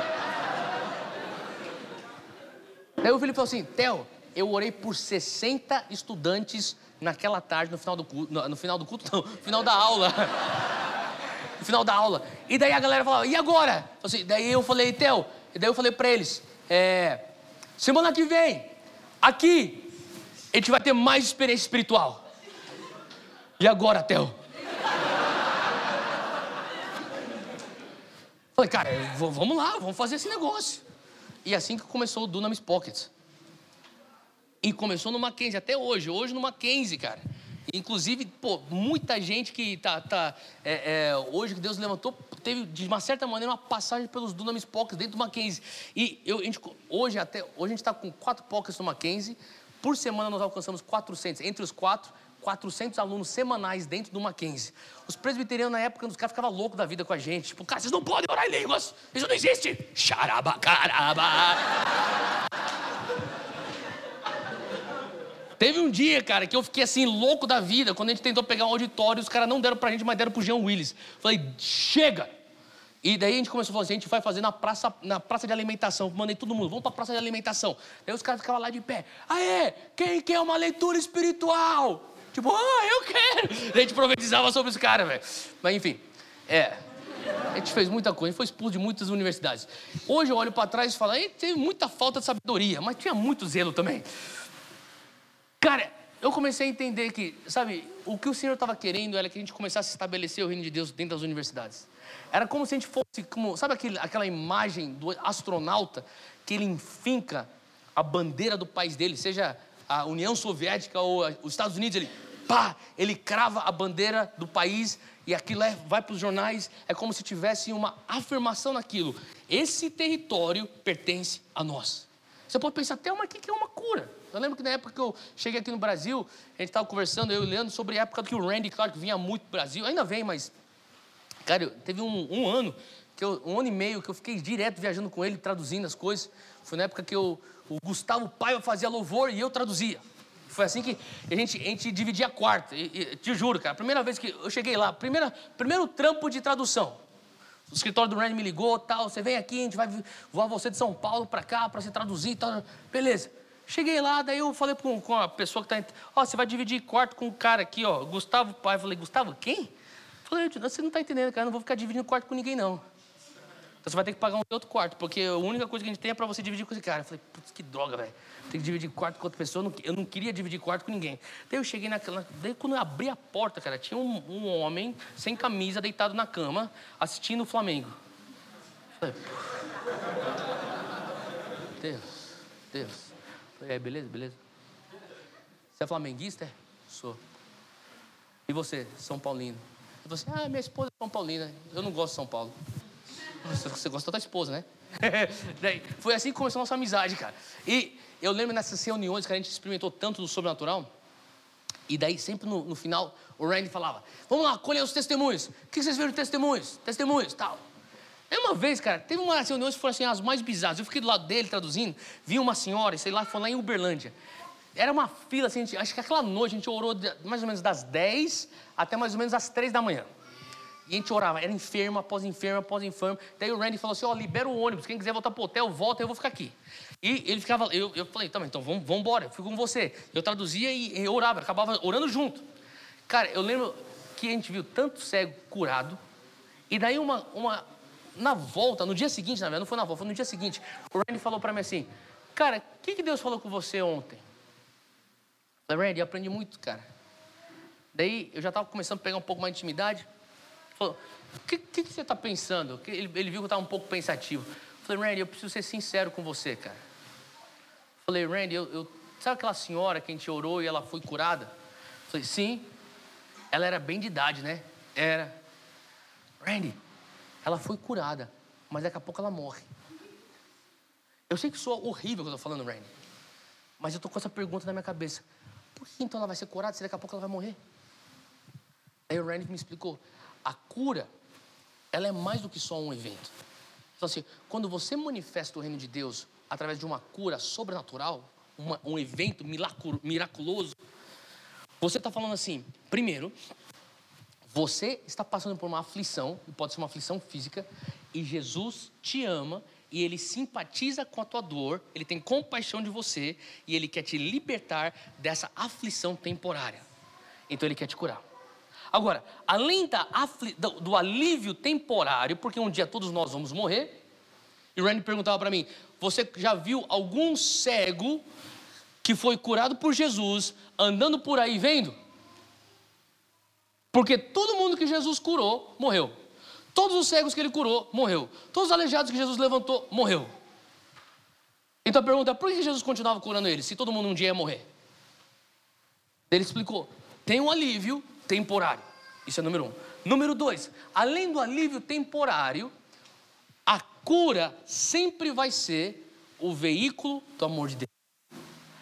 A cura pode ser temporária, mas o amor é eterno. E Randy falava para mim, Theo, nem todo mundo que você vai orar vai ser curado. Mas você tem que fazer uma decisão hoje. Todo mundo que eu vou orar vai ser amado. Eu falo assim, não ore por ninguém para dar um tique. Curei três hoje. Hoje, quatro. Não. Não ouse orar se você não consegue tomar nem alguns segundos para compartilhar da dor. Se você compartilha com a dor, sabe? Jesus falava que a Bíblia fala que Jesus se compadecia deles. E daí ele orava. Você tem que ter a compaixão. Ele falava assim. E número três, ele falou assim: você também está entrando, é, está entendendo que quando você ora, você está enfincando aquela bandeira. Que nem você está falando para mim que você quer fazer isso nas universidades comecei a entender, sabe? É aquela, é, é, como se Jesus chegou, ele fala: Olha, o tempo está cumprido, o reino está aqui, arrependei-vos, creia, e daí de repente ele libera, ele envia os seus discípulos e eles começam a fazer as mesmas obras que ele. Só que a verdade é que ele fala assim: Ó, eu inaugurei o reino, você carrega essa autoridade. Todo lugar que você vai, você vai tomando território. Fala assim: Ó, aqui tinha escuridão, Estou botando a bandeira do reino, agora tem luz. Aqui tinha falta de esperança, agora tem esperança. Aqui tinha tristeza, aqui agora tem alegria. E você vai tomando e você vai marcando o território, porque eu já inaugurei o reino aqui na terra. Quarta coisa, ele falou assim: Jesus, ele entendia que aquilo era um estilo de vida, não era um evento. E eu comecei a entender uma coisa: muitas vezes a gente banaliza o sobrenatural quando a gente só vê o sobrenatural como se fosse um evento. Quando se é um evento, a única coisa que você consegue atingir é número um: o alívio temporário da dor.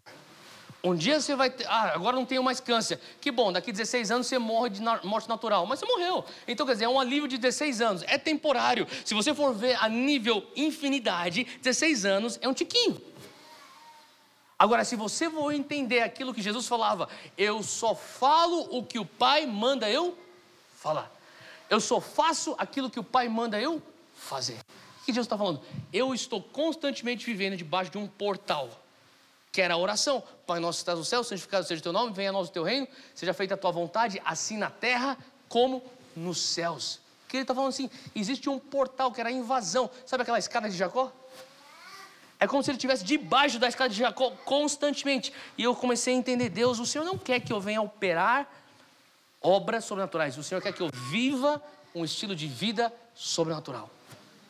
Faz sentido? É eu, eu estar constantemente, acordar de manhã e falar: Deus, eu quero estar ciente da tua voz, ciente da tua mão me guiando, e eu quero viver o meu dia dessa maneira. Vou para a academia com isso em mente, com essa consciência. Eu vou para a faculdade com essa consciência. Eu vou para a padaria pegar um pão com essa consciência. Eu constantemente estou fazendo aquilo que o Pai manda eu fazer, só falando aquilo que o Pai manda eu falar. E aquilo se torna um estilo de vida. Eu não preciso de uma reunião de milagres para me mover no sobrenatural. Eu simplesmente tenho um estilo de vida sobrenatural e aquilo me segue aonde eu vou. Faz sentido? Então, eu comecei. O Ryan falou assim: é por isso que você ora por curas, mesmo sabendo que um dia a pessoa vai morrer. Comecei a entender, Deus, o Senhor Jesus já nos mostrou essa, é, essa estratégia, ele já mostrava isso. E sabe, uma coisa que eu comecei a sacar é, se você estiver anotando, o Leandro falou, fala até você não conseguir mais. Estou falando, a água está terminando. Quando terminar. se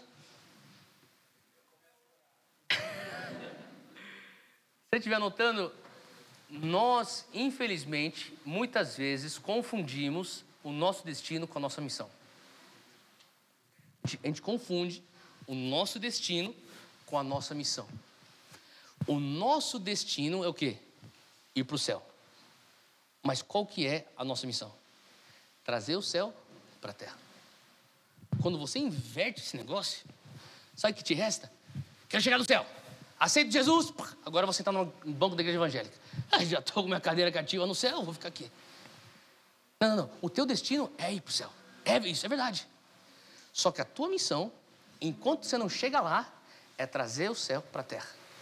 Eu e você, nós estamos vivendo numa tensão, se é que você não percebeu.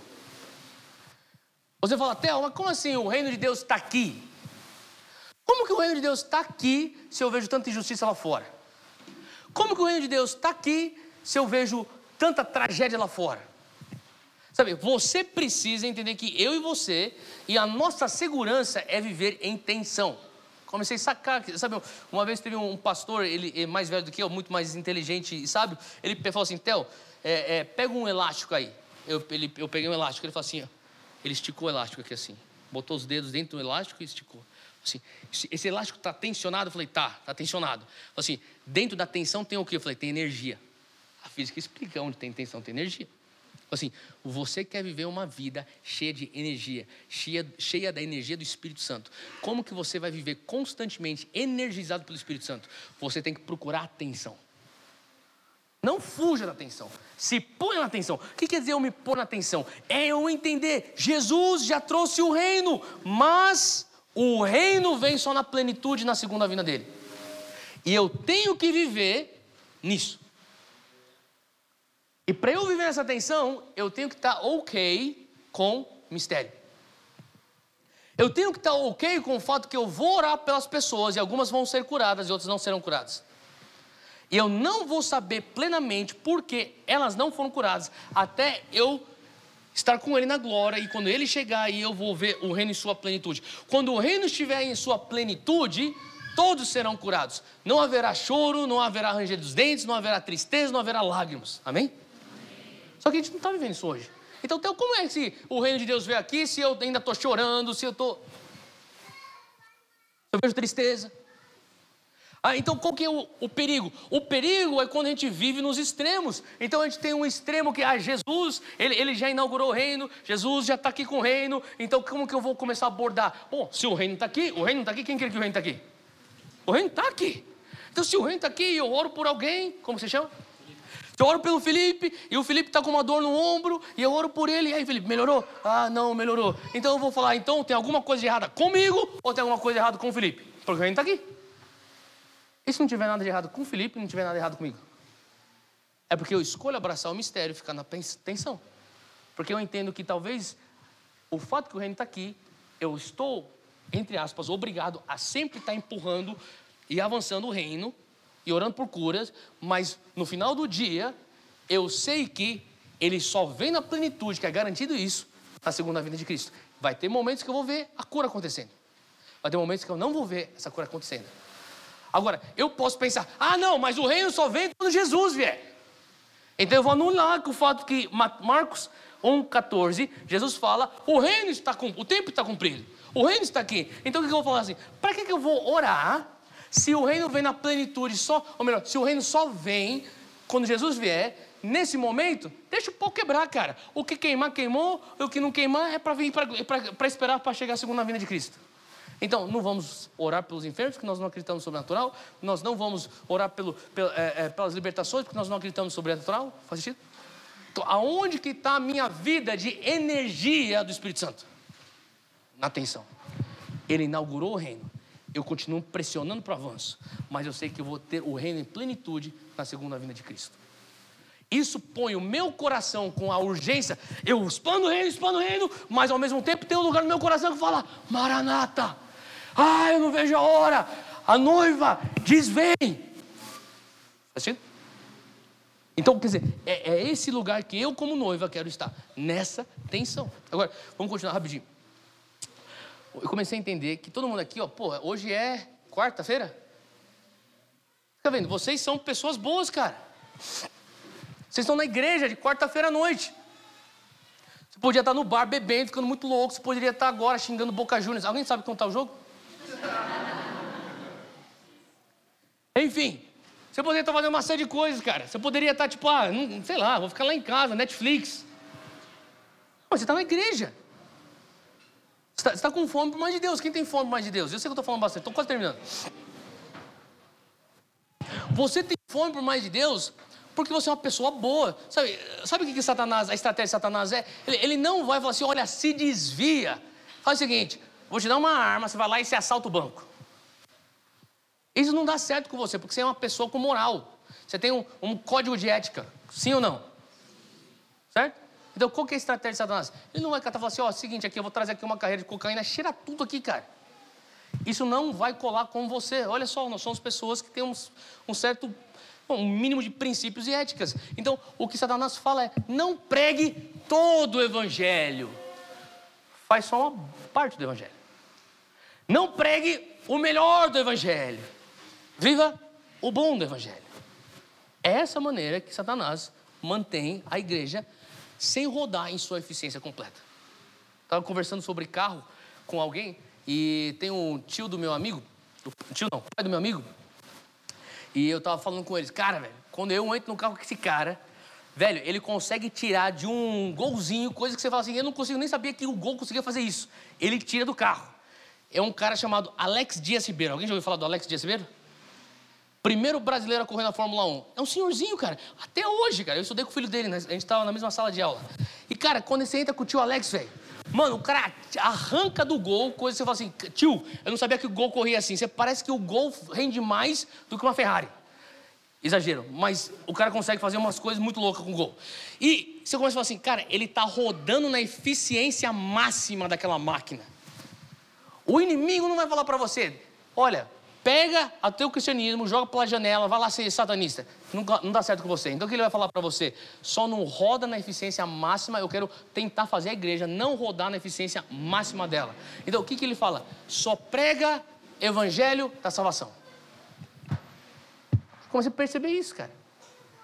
Eu comecei a ver que, para a gente ver transformação mesmo no Brasil, e eu creio que é a vontade de Deus que o Brasil seja transformado. Você acredita nisso? Sim. Eu sei que o que eu estou falando, gente, é além de um candidato que foi eleito presidente ou uma candidata que um dia virá, sei lá. É além de homens o que eu estou falando. Eu estou falando sobre, sabe, a vontade de Deus que o reino dele seja estabelecido nessa nação. Já está aqui, mas a gente tem que expandir isso. E, e, e eu creio que para a gente ver isso, a gente tem que começar a entender que tem que ter um shift. Eu termino com isso. Tem que ter um shift, a gente entender que o que o Senhor está nos chamando é fazer o modelo de Jesus. É o reino. É pregar o reino, é expandir o reino. Até ou então você é contra se a gente falar sobre salvação? De maneira alguma. Salvação é bíblica. Só que a gente tem que pôr as coisas no contexto. O que o inimigo fala é só fala de salvação, fala de salvação, não fala do reino. Por quê? Porque com salvação é, é bom, mas não é o melhor. Porque salvação é uma parte, não é o todo. Então o que a gente está fazendo? A gente encara salvação como se fosse a linha de chegada, quando na verdade a salvação é o ponto de partida.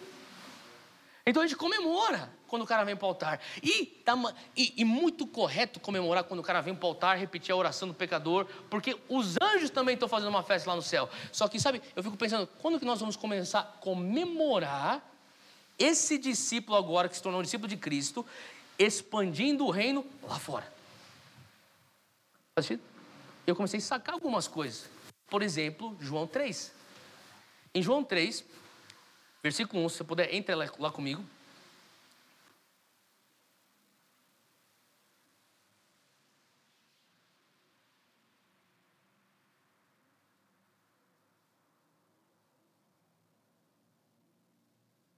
Ele fala assim: havia entre os fariseus um homem chamado Nicodemos, príncipe dos judeus. Este foi ter de noite. Quando que ele foi ter com Jesus?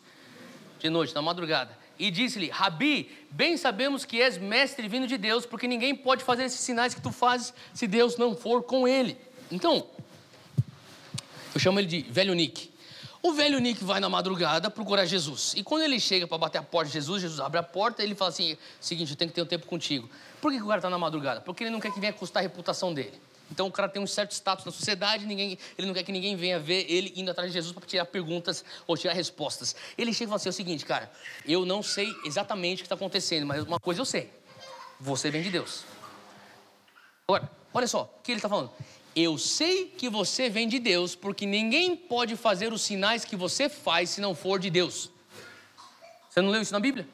É o que o Nicodemos, o velho Nico, está dizendo. Versículo 3: Jesus respondeu e disse-lhe: Na verdade, na verdade te digo que aquele que não nascer de novo não pode ver o quê? Deixa eu falar uma coisa. Que conversa de louco é essa? Jesus responde uma coisa que o cara nem perguntou. Ele fala assim: olha, olha, eu sei que você vem de Deus, porque os sinais que você faz só pode ser de um homem que vem de Deus. Na verdade, na verdade, te digo, Nick, se você não nascer de novo, você não pode ver o reino de Deus. Quem falou alguma coisa de nascer de novo? E quem falou alguma coisa de reino de Deus? Agora, o que, que Jesus está fazendo? Jesus está traduzindo o clamor do Nick. O Nick está falando, cara, aquilo que eu vejo você fazer lá fora publicamente, o cego vendo, os enfermos sendo curados, os libertos sendo os, os cativos sendo libertos. Cara, aquilo lá não é desse mundo, isso é de um outro mundo. Você tem que ser de outro mundo. E daí o que Jesus está escutando é: você está querendo saber o que é esse reino? Porque eu estou falando para vocês que o, reino, é, o tempo é cumprido, que o reino está aqui, que você precisa mudar a sua mentalidade, que você simplesmente crê, e você está perguntando para mim como é que é essa dimensão que você está trazendo, como que, como que é isso aí? Deixa eu falar uma coisa, você quer ver o reino de Deus? Então você tem que o quê? Nascer de novo. Mas tudo que atraiu o Nick para uma madrugada procurar Jesus foi a demonstração do reino de Deus. Faz sentido? Jesus sempre ordenava os seus. Se você for ver, cara, você não vai ver em nenhum lugar Jesus falar publicamente sobre salvação. Tudo que ele falava publicamente era sobre reino. Então ele não falava sobre salvação, sobre cruz, sobre sangue, lógico que ele falava, mas ele falava em contextos particulares.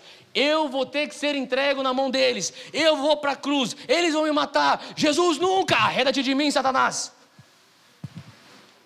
Eu preciso ver esse reino. Na madrugada, você precisa nascer de novo. Sabe o que eu comecei a sacar? Que talvez está faltando a gente dar mais sinais do reino para começar a atrair certos Nicodemos na madrugada, falando: Ei, como é que eu faço para ser parte dessa parada que eu vi no teu trabalho? Ontem na faculdade você fez aquilo lá, velho. Vocês estão fazendo no bairro aqui, meu, o que, que é isso, velho? Ah, você quer entender o que, que eu estou fazendo, né? Você tem que nascer de novo, porque se não nascer de novo, você não vai entender. Isso aqui é uma parada chamada Reino de Deus. Faz sentido? Então, o que que Nick está querendo saber? Como que eu tenho parte nessa dimensão que você está demonstrando? Jesus fala, você precisa nascer de novo. Então, a salvação ela tem que, ela tem que ser vista como a porta de entrada. Mesmo, mesmo livro, João, versículo 9. Vers, versículo, desculpa, João 10, versículo 9. Cara, eu, um dos nossos pastores lá na Monte Sião se chama César Bianco, pastor César. Eu chamo ele de Cezão, porque o Cezão é grande. Eu lembro, cara, quando o Cezão chegou na igreja em 2010, muito louco, ele só apareceu na igreja e falou assim: Theo, eu, eu sou. Ele era, da, ele era do mundo de, de rave, aquela coisa louca de, de música eletrônica. Ele engravidou uma namorada e ele pensou: o que, que eu faço? Agora eu vou, vou ter um, uma filha, eu tenho que levar a filha para a igreja. Não sei de onde veio esse raciocínio dele, apareceu lá. E eu falei: e aí, você foi para onde? A história do o testemunho do Cezão é: eu fui para a Universal, porque eu precisava ir para uma igreja, era a igreja que eu conhecia porque eu vi na televisão. E daí uma, uma amiga da minha mãe falou de tal, uma tal Monte Sião. Eu fui. Falei, e aí, Cezão, por que você ficou aqui e não voltou para Universal? Porque aqui tinha ar-condicionado e carpete.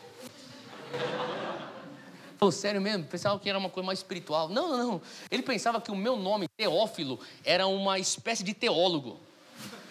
Que era um título, que o meu nome, na verdade, era Hayashi. Ele é o Teófilo Hayashi, tipo um teólogo Hayashi. Para você ter uma noção de quão longe esse cara estava de quão longe. Ele se converteu, três meses depois ele foi para o retiro da Páscoa da nossa igreja. No retiro da Páscoa da nossa igreja, ele foi batizado no Espírito Santo. Quando ele foi batizado no Espírito Santo, nos dias seguintes ele passou as próximas horas, os próximos cultos, ficando chapado e louco, bêbado no espírito no chão, chorando, rindo ao mesmo tempo.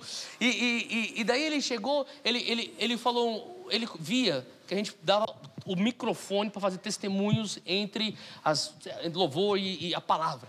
Daí ele chegou um dia, ele, um dos cultos do Retiro da Páscoa, que falou assim: Aí, deixa eu falar aí, meu, deixa, deixa eu dar o depoimento. Você sabe que o cara não é da igreja quando o cara fala depoimento em vez de testemunho. Então, o cara veio dar o depoimento. Daí ele chegou e falou assim: Aí, é. Tava aqui no chão, cara, que brisa? Daí eu, eu levantei, cara, e eu fui pro banheiro, lá, lá no banheiro. Ele contou isso pro retiro da Páscoa da igreja. Então é o, retiro, é o, é o evento principal do ano na Monte. Tá todas as famílias e todo mundo lá com ele. Daí eu fui pro banheiro. Aí então, Theo, daí eu fui pro banheiro, olhei pro, pro espelho, cara. E eu olhei a pupila dilatada. Cara, que brisa, era que nem naquela época. Só que daí eu pensei, mas não tem bad trip. Falei, cara, isso aqui é de Deus. E daí na hora eu escutei uma, uma, alguém falar para mim: a experiência sobrenatural, eu que sou o dono e eu que criei. O diabo não cria nada, só deturpa. Ele falou assim: e aí, Theo? Então acho que é isso, né? Falei, amém! Todo mundo. Que ele está querendo falar? Ele está falando, eu tive uma experiência com o Espírito Santo, só que ele não tem linguagem para falar, eu quero ver o reino dos céus.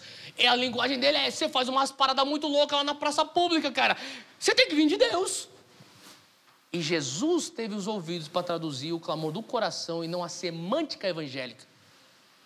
Não espera que o teu colega que você está orando vai entrar um dia no trabalho falando, glória, glória a Deus. Ele não vai fazer isso, cara. Cara, eu lembro, a gente fez. Alguém ouviu falar do Dunam Sprint aqui? A gente fez um, vídeo, uma videoaula, foram quatro aulas que a gente deu de graça para é, chamada Dunam Sprint. A gente faz isso todo março. Agora, a gente faz não, a gente fez, a gente vai continuar fazendo todo mês de março. E o, o cara que, a empresa que cuida dessa parte, elas, eles não são cristãos. Então eles são muito bons no que eles fazem, mas eles não são cristãos. Eles para fazer o upload dos vídeos e tudo mais. Então a gente faz o conteúdo, joga na mão dos caras, os caras botam no site e a galera faz inscrição e vai fazendo as, os, as quatro aulas de graça. Daí um dia eu tô, tô, no carro, daí chega uma mensagem no WhatsApp e é um do Denis, que é o diretor de operações do Dunamis, ele fala: Theo, você tem que escutar esse áudio. Ele mandou um áudio para mim. É o tal do JP. O JP é o dono da empresa que faz esse negócio. O JP chegou assim, Denis, é o seguinte, cara, eu já fiz o upload de todos os vídeos, estão lá no site, pode mandar, botar nas mídias sociais, a galera já pode acessar, eles vão ter o conteúdo lá, e daí no final já joga para a próxima aula, e daí ele está contando tudo como é que põe na plataforma. Ah, Denis, por sinal, cara, é... deixa eu falar aqui, eu, eu escutei, eu assisti todo o conteúdo de vocês, cara. Porra, eu senti esse, pô, esse conteúdo, meu. Cara, é soda ponte que partiu deles.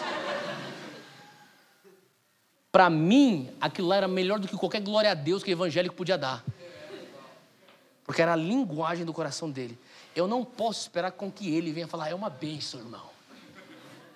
Ele tem que falar palavrão mesmo. Por quê? Ele não é crente. É a linguagem que ele tem para expressar. Isso aqui é a minha paixão. E a linguagem que o mundo está falando é: olha, não sei o que você fez lá fora, só que você levou transformação. Eles não vão falar: nossa, você está expandindo o reino hoje, hein? Glória a Deus. Ele não vai falar isso. Você apresenta o TCC, nossa, eu vejo tanta espírito de sabedoria, espírito de excelência em você. Eles vão falar: Meu, o que, que é isso aí? Você vai ter que ter os ouvidos de Jesus para traduzir e falar: Você quer ter parte nisso? Você vai ter que nascer de novo. Faz sentido? Jesus fala assim: Eu sou a porta. João 10, 9. Eu, eu vou terminar com isso. Eu já falei que eu vou terminar com isso, já faz algumas vezes. Ele fala assim: Eu sou a porta. Se alguém entrar por mim, salvar-se-á, entrará e sairá e achará pastagens. O ladrão não vem senão para roubar, matar e destruir. Eu vim para que você tenha vida e vida com. Sabe o que eu comecei a sacar? Que Jesus é a porta. Eu visitei um amigo meu recentemente que ele tem restaurantes lá em São Paulo. Tem os restaurantes, sim. Deus começou a abençoar ele e tal, e está com os restaurantes muito legais. E ele estava falando assim, Theo, você tem que vir no meu restaurante novo. Deus está abençoando muito ele. Você tem que vir no meu restaurante novo. Eu falei, beleza, eu vou. Quando eu cheguei lá naquele restaurante, cara, eu surpreendi, eu me, surpreendi com a decoração, a comida, o atendimento e pá, pá, pá, Eu fiquei pensando, cara, filho, você fez esse restaurante aqui, cara. Eu fiquei pensando, cara, eu, eu tô vendo como você está fazendo o teu marketing, eu estava perguntando sobre marketing, parará, e, e daí eu comecei a pensar, o Senhor começou a falar comigo sobre esse texto. Sabe, sabe o que a gente faz? É como se você fosse um dono de um restaurante. E você falasse para todo mundo assim: Cara, eu abri um restaurante, você tem que ir lá visitar meu restaurante. É mesmo, é? Cara, você não acreditar quando você for para aquele meu restaurante. O que, que, que tem lá no restaurante? Tem uma porta, velho. Uma porta Cara, uma porta imponente, de madeira maciça, que a maçaneta é de ouro. Meu irmão, aquela porta, velho, você nunca viu aquela porta na tua vida. É uma porta que, meu Deus, que porta! Vai lá no meu restaurante. Não é um bom marketing, concorda comigo? Jesus está falando, eu sou a porta. Não é que você não tem que me glorificar, mas você tem que entender que eu sou a porta para dentro do quê? Do reino. Eu imagino você, o reino, como uma casa grande, com uma baita de uma porta linda, imponente que é Jesus. Só que quando eu piso para dentro do reino através da porta, eu chego na sala e está o pai comigo lá, e o filho e o Espírito Santo me esperando, e eles estão falando: bem-vindo. E eu olho para dentro daquela casa, uma casa grande, com diversos cômodos, eu falo: uau! Isso aqui é o reino de Deus. É o nosso reino. Uau! E eu cheguei aqui porque eu atravessei aquela porta. Sim, você me atravessou, Jesus. Mas eu sou aqui, eu sou o rei desse reino. E ele fala para mim: abre tua mão. E ele põe chaves. Eu pego chaves e eu falo: o que, que eu faço com essa chave? Gente, eu posso falar só mais um versículo? Tá, eu te juro que eu termino com depois desse. Mateus 16. Mateus 16, versículo 15.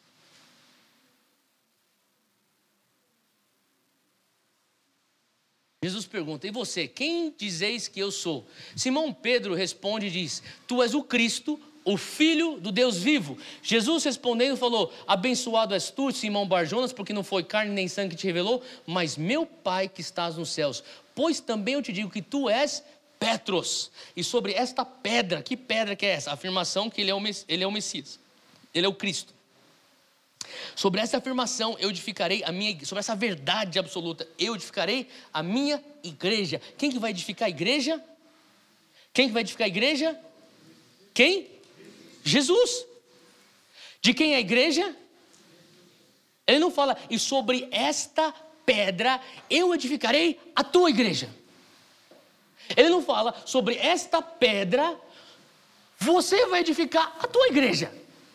Ele fala sobre esta pedra eu edifico a minha igreja. E as portas do inferno não prevalecerão contra ela. E eu te darei o quê? Chaves do quê? As chaves são do reino ou é chaves para o reino? As chaves do reino dos céus, e tudo que ligares na terra será ligado nos céus, e tudo que lhes ligares na terra será desligado nos céus. Jesus fala: Eu sou a porta. No versículo seguinte ele fala: O inimigo só vem para matar, roubar e destruir. O que, que eu entendo com isso? E eu termino com isso como um dos aspectos de como Dunamis vive o reino. Nós entendemos que quando nós entramos pela porta, que é Jesus, nós vivemos o reino. Mas uma vez dentro do reino, o Senhor Jesus fala assim: Eu edificarei a minha igreja. Abre tua mão. Eu te darei as chaves do reino. Ele fala: expanda o reino, que eu cuido da igreja. Ele está falando: Jesus, eu já estou no reino. Para que eu preciso dessas chaves? A nossa ideia religiosa, evangélica, é que nós precisamos de uma chave para abrir a porta para o reino. Na verdade, ele fala assim: não, não, só vem para mim. Você não precisa de nenhuma chave para vir para Jesus. Você só vem para Jesus, você entra no reino, mas uma vez que você está no reino, você tem as chaves. E o que, que eu faço com essas chaves? E o Senhor fala: você começa a abrir esses cômodos, porque agora você está no reino. Mas só porque você está no reino não quer dizer que você está vivendo suas promessas. Você pode ter saído do teu Egito, mas não quer dizer que você está na tua terra prometida. Você pode ser salvo, mas não quer dizer que você está vivendo chamado. Você pode ter vida, mas não quer dizer que você tem vida em abundância. Eu quero viver o meu chamado. Eu quero viver a vida em abundância, não só vida. Eu quero viver no meu chamado, não simplesmente ser salvo, esquentar um banco de uma igreja evangélica. Então o Senhor fala: abre tua mão, expanda o reino, destrava as coisas com essas chaves, as chaves do reino. Tudo que você ligar aqui na terra será ligado nos céus.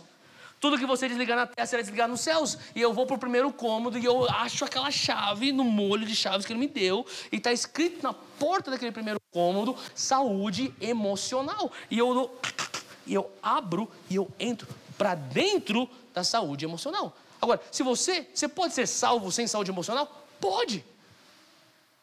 Você pode ser só, ter só vida e não necessariamente vida em abundância. Você pode ser salvo e o inimigo ainda continuar roubando de você. E eu saio de lá e eu vou para o próximo cômodo. Eu vejo saúde física. E eu, eu entro naquilo lá. Eu posso ser doente e ainda salvo? Lógico. Faz sentido? E eu posso entrar no meu outro cômodo de saúde financeira. E de saúde dos meus relacionamentos. E, assim, o que ele está falando é sobre shalom. É a prosperidade, o bem-estar pleno. Faz sentido? Então, o que, que eu vejo? Quando você vive o reino, o mundo fala, cara, isso aí que você tem, velho. Como é que é? Você quer viver isso? Vai lá atrás, entra pela porta. Salvação. Faz sentido? E é assim que nós vivemos o reino de Deus. Vamos terminar aqui então. Ah, deixa eu falar uma coisa. Eu preguei isso aqui, tá? Uma parte. Então, o reino inabalável. E eu, eu vou estar. Tá, esse livro tá, é o livro que eu acabei de lançar mês passado na conferência Dunamis que eu falo sobre muito que eu falei, eu falei aqui, só que eu entro em muito mais detalhes e outras partes que eu falo sobre, bom, reino de Deus. E next level, o próximo nível começa no fim da sua zona de conforto. Tudo que você precisa, Deus vai prover. Tudo que você quer, você tem que correr atrás. Eu falo sobre isso. Tem coisa que só vai experimentar o teu next level, o teu próximo nível, quando você sair da sua zona de conforto. E sabe o que eu fico vendo? Eu vou, eu, eu vou meio que pegar aqui o gancho É, eu senti, Leandro, que vocês estão vivendo um momento que Deus está te empurrando para fora da tua zona de conforto. E tem certas coisas que Deus está tirando todos os rótulos. É como eu senti que você estivesse descendo uma escada sem é, o corrimão. Você está meio que tateando, falando, Deus, o que está acontecendo? Só que eu senti como se Deus estivesse é, é, te levando para um, um, outro nível. Vai ser uma outra, uma temporada de. Você já, já me falou isso, mas eu vejo sim uma, uma, uma temporada de novos relacionamentos, novas revelações. E eu acho que assim, uma das coisas que o Senhor falou que na última temporada teve tanto apreço por, pela presença, e isso nunca vai embora, vai continuar. O que eu vi é que Deus, o Senhor falou assim: eu nunca desperdiço nada. Às vezes você pode sair de uma situação, você pode pensar, cara, será que a gente perdeu tempo naquilo ou naquilo? E eu fico vendo o Senhor falar assim: de tudo você vai tirar alguma coisa. E tem alguma coisa que o Senhor, é, é, o Senhor está desenhando uma, uma, eh, uma história, está pintando, está escrevendo uma história com vocês, vocês fazem parte disso. Eu creio que, é, é, sabe, essa, o, o a, você tem uma habilidade para abraçar mistério. E tem um pouco a ver também com a criação que você teve. Muita coisa não era garantida. Tem gente que tem dificuldade em abraçar mistério porque tudo foi garantido na vida. Então você sempre soube improvisar e o brasileiro é bom nisso. Você não sabe, ó, cara, um dia a gente pode ter, outro dia a gente pode não ter. Um dia a gente pode ter alguém do nosso lado, outro dia a gente não pode ter essa pessoa do nosso lado. E, e, e você foi forjado nisso. Toda a maneira como você foi passando foi por conta do teu destino também. Então, tem algo que você é, é, é o que te capacita ou te gabarita para ser o pioneiro. O pioneiro ele tem que conviver com mistério, ele tem que conviver com risco, constantemente risco, risco, risco, risco. E tem algo dentro de você que é forjado por conta da tua criação que você você está confortável com risco. Então você tem uma capacidade de abraçar risco que não pessoas estáveis e funcionais de lares funcionais não teriam, porque é, é, é, os pioneiros eles estão, com, eles estão lidando com um ponto de interrogação constante. A única coisa que eu tenho é uma palavra de Deus. Coisa, mas como você vai fazer isso? Eu tenho uma palavra de Deus, não sei, o resto a gente vai vendo, a gente vai vendo, a gente vai vendo. E se Deus falar tudo, você fica confortável. Então ele não fala tudo, ele, ele só dá só, só o, é, a isca, é isca. Só, então tem coisas que você tem uma noção, mas não vai ser exatamente como você está pensando. Mas tem umas coisas que você tem noção que é o suficiente para manter você andando. Então eu senti que. Quem aqui é dessa igreja? Levanta a mão. Se você, se você considera aqui a tua igreja local, levanta a mão bem alto. Tá. Só falar uma coisa, você, junto com teu, os teus pastores, teus líderes, você tem que ter um. Eu, eu falo para você, eu te dou um conselho. Faça um compromisso em abraçar mistério. Faça o compromisso de, de viver na tensão. Essa tensão que Deus é bom e Ele é sempre bom, mas isso não quer dizer que você vai sempre ter as respostas. É, é, é, é, a atenção que, cara, você, o reino foi inaugurado por Jesus, você tem que viver o reino, só que você não vai ter a plenitude do reino constantemente ao teu dispor. E você vai falar assim, mesmo assim o Senhor continua sendo aquele que me chama, que tem um propósito para minha vida, eu continuo abraçando. Tem algo sobre essa igreja de, e a palavra que fica vindo na minha cabeça é em inglês cutting edge. Cutting edge é a palavra que fala. Você tem que abraçar essa característica de cutting edge dessa igreja, que é vanguarda em português. Vanguarda. Então, não é para ser convencional. Tem que ser diferente. O dia que vocês não forem diferentes, vocês não são a igreja que Deus chamou vocês para serem. Então, tem, tem coisas que eu perguntei para você. O que você está se assemelhando aqui no Brasil? A resposta correta, que é o que você me falou, é: não tem nada. Porque o que vocês estão para viver não tem uma coisa que foi, foi vivida antes. Você está construindo o barco em alto mar. E Deus está te dando a planta enquanto você está com a, o tijolo na mão. Obrigado por nos ouvir. Para mais informações, visite famíliadosquecreem.com.